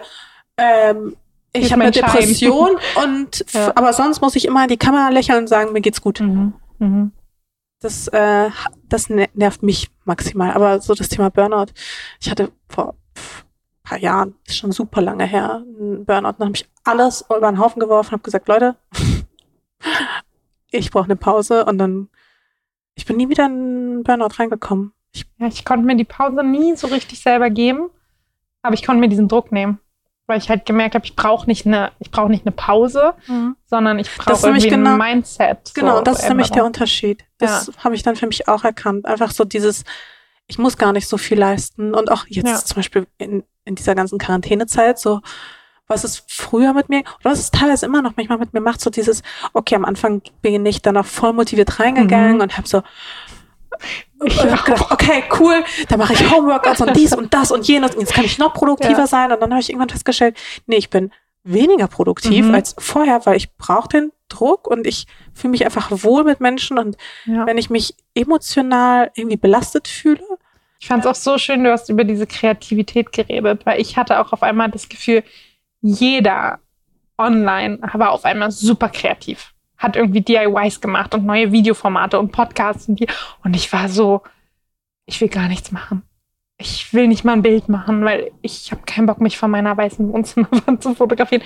Und meine Kreativität ist so abgefallen und das hast du dann ja auch angesprochen. Und deswegen finde ich es auch so schön, wenn Leute das ansprechen und irgendwie du dich dann auch da wiederfindest mit anderen ähm, Influencern, dass dass eben nicht alle irgendwie jetzt total produktiv und kreativ und immer auf dem High Life irgendwie sind. Ne? Aber ich habe auch Kreativität, habe ich festgestellt, lange Zeit darüber definiert, ähm, dass ich dachte, okay, ich muss die ganze Zeit abwechslungsreichen mhm. Content, also mhm. Bild-Content vor allem liefern und coole Videos und immer irgendwie immer was Neues mhm. und immer irgendwie sich selbst irgendwie überbieten.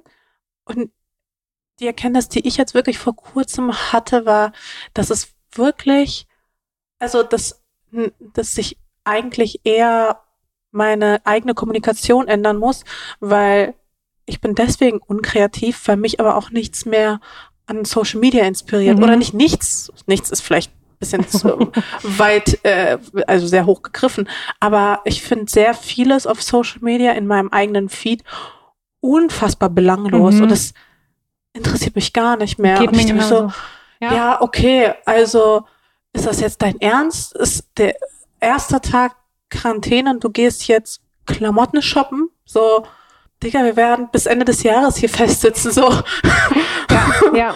Also ging mir aber genauso. Auch, dass ich Videoformate gesehen habe und im ersten Moment dachte, oh nein, ich bin nicht so kreativ, weil ich mach's nicht. Und dann habe ich es mir angeguckt und dachte, Ja, aber finde ich es denn cool? Also Ja. interessiert es mich überhaupt? Nee, und das ist total cool, wenn das die Follower dieser Person interessiert. Aber ich finde es jetzt eigentlich nicht sonderlich kreativ. Ja, äh, weil ich glaube schon, ja, ja, voll. Also für mich ist aber mittlerweile das Thema Mehrwert auch viel weiter hochgerutscht Mhm, als früher. mhm, also im absolut. Gegensatz zu früher, also wenn ich jetzt auch darüber, ich, komischerweise, das hatte jetzt viel mit so TikTok zu tun, Mhm. dass ich dann gesehen habe, okay, alle machen jetzt irgendwie TikTok und ich habe dann auch TikTok gemacht, dann habe ich das auch richtig intensiv gemacht und das hat mir auch voll Spaß gemacht. Und dann habe ich aber irgendwie an einem bestimmten Moment genervt, gemerkt, dass es mich übelst nervt Mhm. und dass ich ganz viel von diesem unterhaltsamen Content irgendwie total bescheuert finde und dass ich es nicht verstehen kann, dass so viele Leute das wirklich witzig finden, weil dann ist einfach nichts witzig. Ich habe es auch nach dem dritten Video, was ich selber gemacht habe, gelöscht und war so, okay, ja, naja. aber ich glaube, also für mich hat diese Plattform unfassbar viel Potenzial, Mhm. aber ich glaube, ich muss da meine eigene Sprache wirklich noch finden, weil Ja. was ich für mich festgestellt habe, ich muss wirklich einen Mehrwert dort schaffen. Und ich glaube, solange ich Videos produziere, die irgendwie einen Mehrwert schaffen und vielleicht den Menschen sogar irgendwas beibringen Mhm. oder irgendwie, ja, vielleicht einen Lerneffekt haben oder sowas, Mhm. dann fühle ich mich dabei wohl, weil es ist kein Trash. Ähm, und es ist dann auch nicht nur pure Unterhaltung. Das kann aber auch sowas sein, dass ich irgendwie, weiß ich nicht, äh, eine Angela Merkel nehme und den Ton einfach benutze. Aber es kann halt eben auch sein, dass ich dann irgendwie vers- versuche, wirklich irgendwie was zu zeigen, was nachhaltig irgendwie beizubringen. Das war für mich so ein äh, Learning. Sorry, jetzt ich, musste ich noch mal kurz von mir sprechen. Ähm, letzte, vorletzte, vorletzte Frage. Was denken Menschen von dir, was einfach nicht stimmt? Oh. Ähm, ich glaube, dass ich immer selbstbewusst bin. Du hast es vorhin auch gesagt und ich glaube, das ist so Ja, du eine. wirkst halt immer so. Ja, total. Und ich kann, also ich fühle mich auch meistens wirklich selbstbewusst und ich glaube, das ist aber eine der größten Misskonzepte, dass man denkt, jeder oder gerade Menschen, die sich online sehr selbstbewusst präsentieren, sind immer selbstbewusst. Ich habe auch Momente, ich gehe auch oft witzigerweise auf Influencer-Veranstaltungen und davor, ich fühle mich wirklich nicht gut. Also ich mag solche Situationen nicht, ich finde es auch ganz schwierig, oft als einzige dicke Frau irgendwie eingeladen zu werden, so, ne, weil, oh ja, eine, komm, eine können wir einladen, ach, Charlotte Kurt, ja, die laden wir mal ein. Und dann stehst du da und du weißt irgendwie, habe ich eine Schnittmenge mit den Leuten? Finde ich ein Gesprächsthema mit den Leuten? Finden die das alle total blöd, dass ich mich so präsentiere? Geht es hier heute Abend vielleicht nur um die perfekte Figur? Ähm, und das, ich habe auch einfach Tage, auch vor meinem Freund und auch vor Freunden und auch im Freibad, also diese ganzen Situationen, wo ich immer predige, ich fühle mich immer wohl, das ist tatsächlich nicht so. Also ich glaube, das ist so die größte Falschannahme, dass ich immer zu 100 Prozent da bin und strahle. Das ist einfach nicht so. Ja, aber umso schöner, dass du quasi den Frauen Mut gibst Mhm. oder Mut mit an die Hand gibst, zu zeigen, okay, ich stelle mich aber dieser Situation trotzdem und es Mhm. ist okay, guck mal, ich lebe noch. Ja, und ich glaube, das ist es ja auch, ne? Jeden Tag auch einfach wieder neu damit anzufangen. Und einfach, ich glaube auch nie, dass ich sagen werde, ich bin mit Selbstliebe fertig. So. Absolut nicht. Es ist immer ein Prozess. Ja. Schön. Ähm, letzte Frage. Mhm. Was hast du heute geteilt oder hast du heute irgendwas geteilt, was du vorher noch nicht geteilt hast? Ähm, nee. Also jetzt online tatsächlich? Oder? Ja. Nee. Ähm, ich war heute so gut wie offline. Äh, wir wegen Umzug und Co. sind wir total versunken heute in unserer Planung und ich habe heute kein Bild geteilt. Nein, ich meine quasi im Podcast, ob du irgendwas Ah, geteilt hast. Heute bei dir, ach so. Ähm, ja, tatsächlich die genaue Geschichte mit meiner Mutter habe ich, glaube ich, so noch Mhm. nie im Detail geteilt. Und aber was ist so rührend. ich freue mich auch, dass sie jetzt Leute hören. Ähm, das war auch was, was, wo man, glaube ich, auch ein richtiges Umfeld für braucht und so den richtigen Gesprächsfluss. Die Frage stellt sich ja auch nicht einfach so. Und ich habe sicherlich auf die Familienfrage auch schon mal kürzer geantwortet.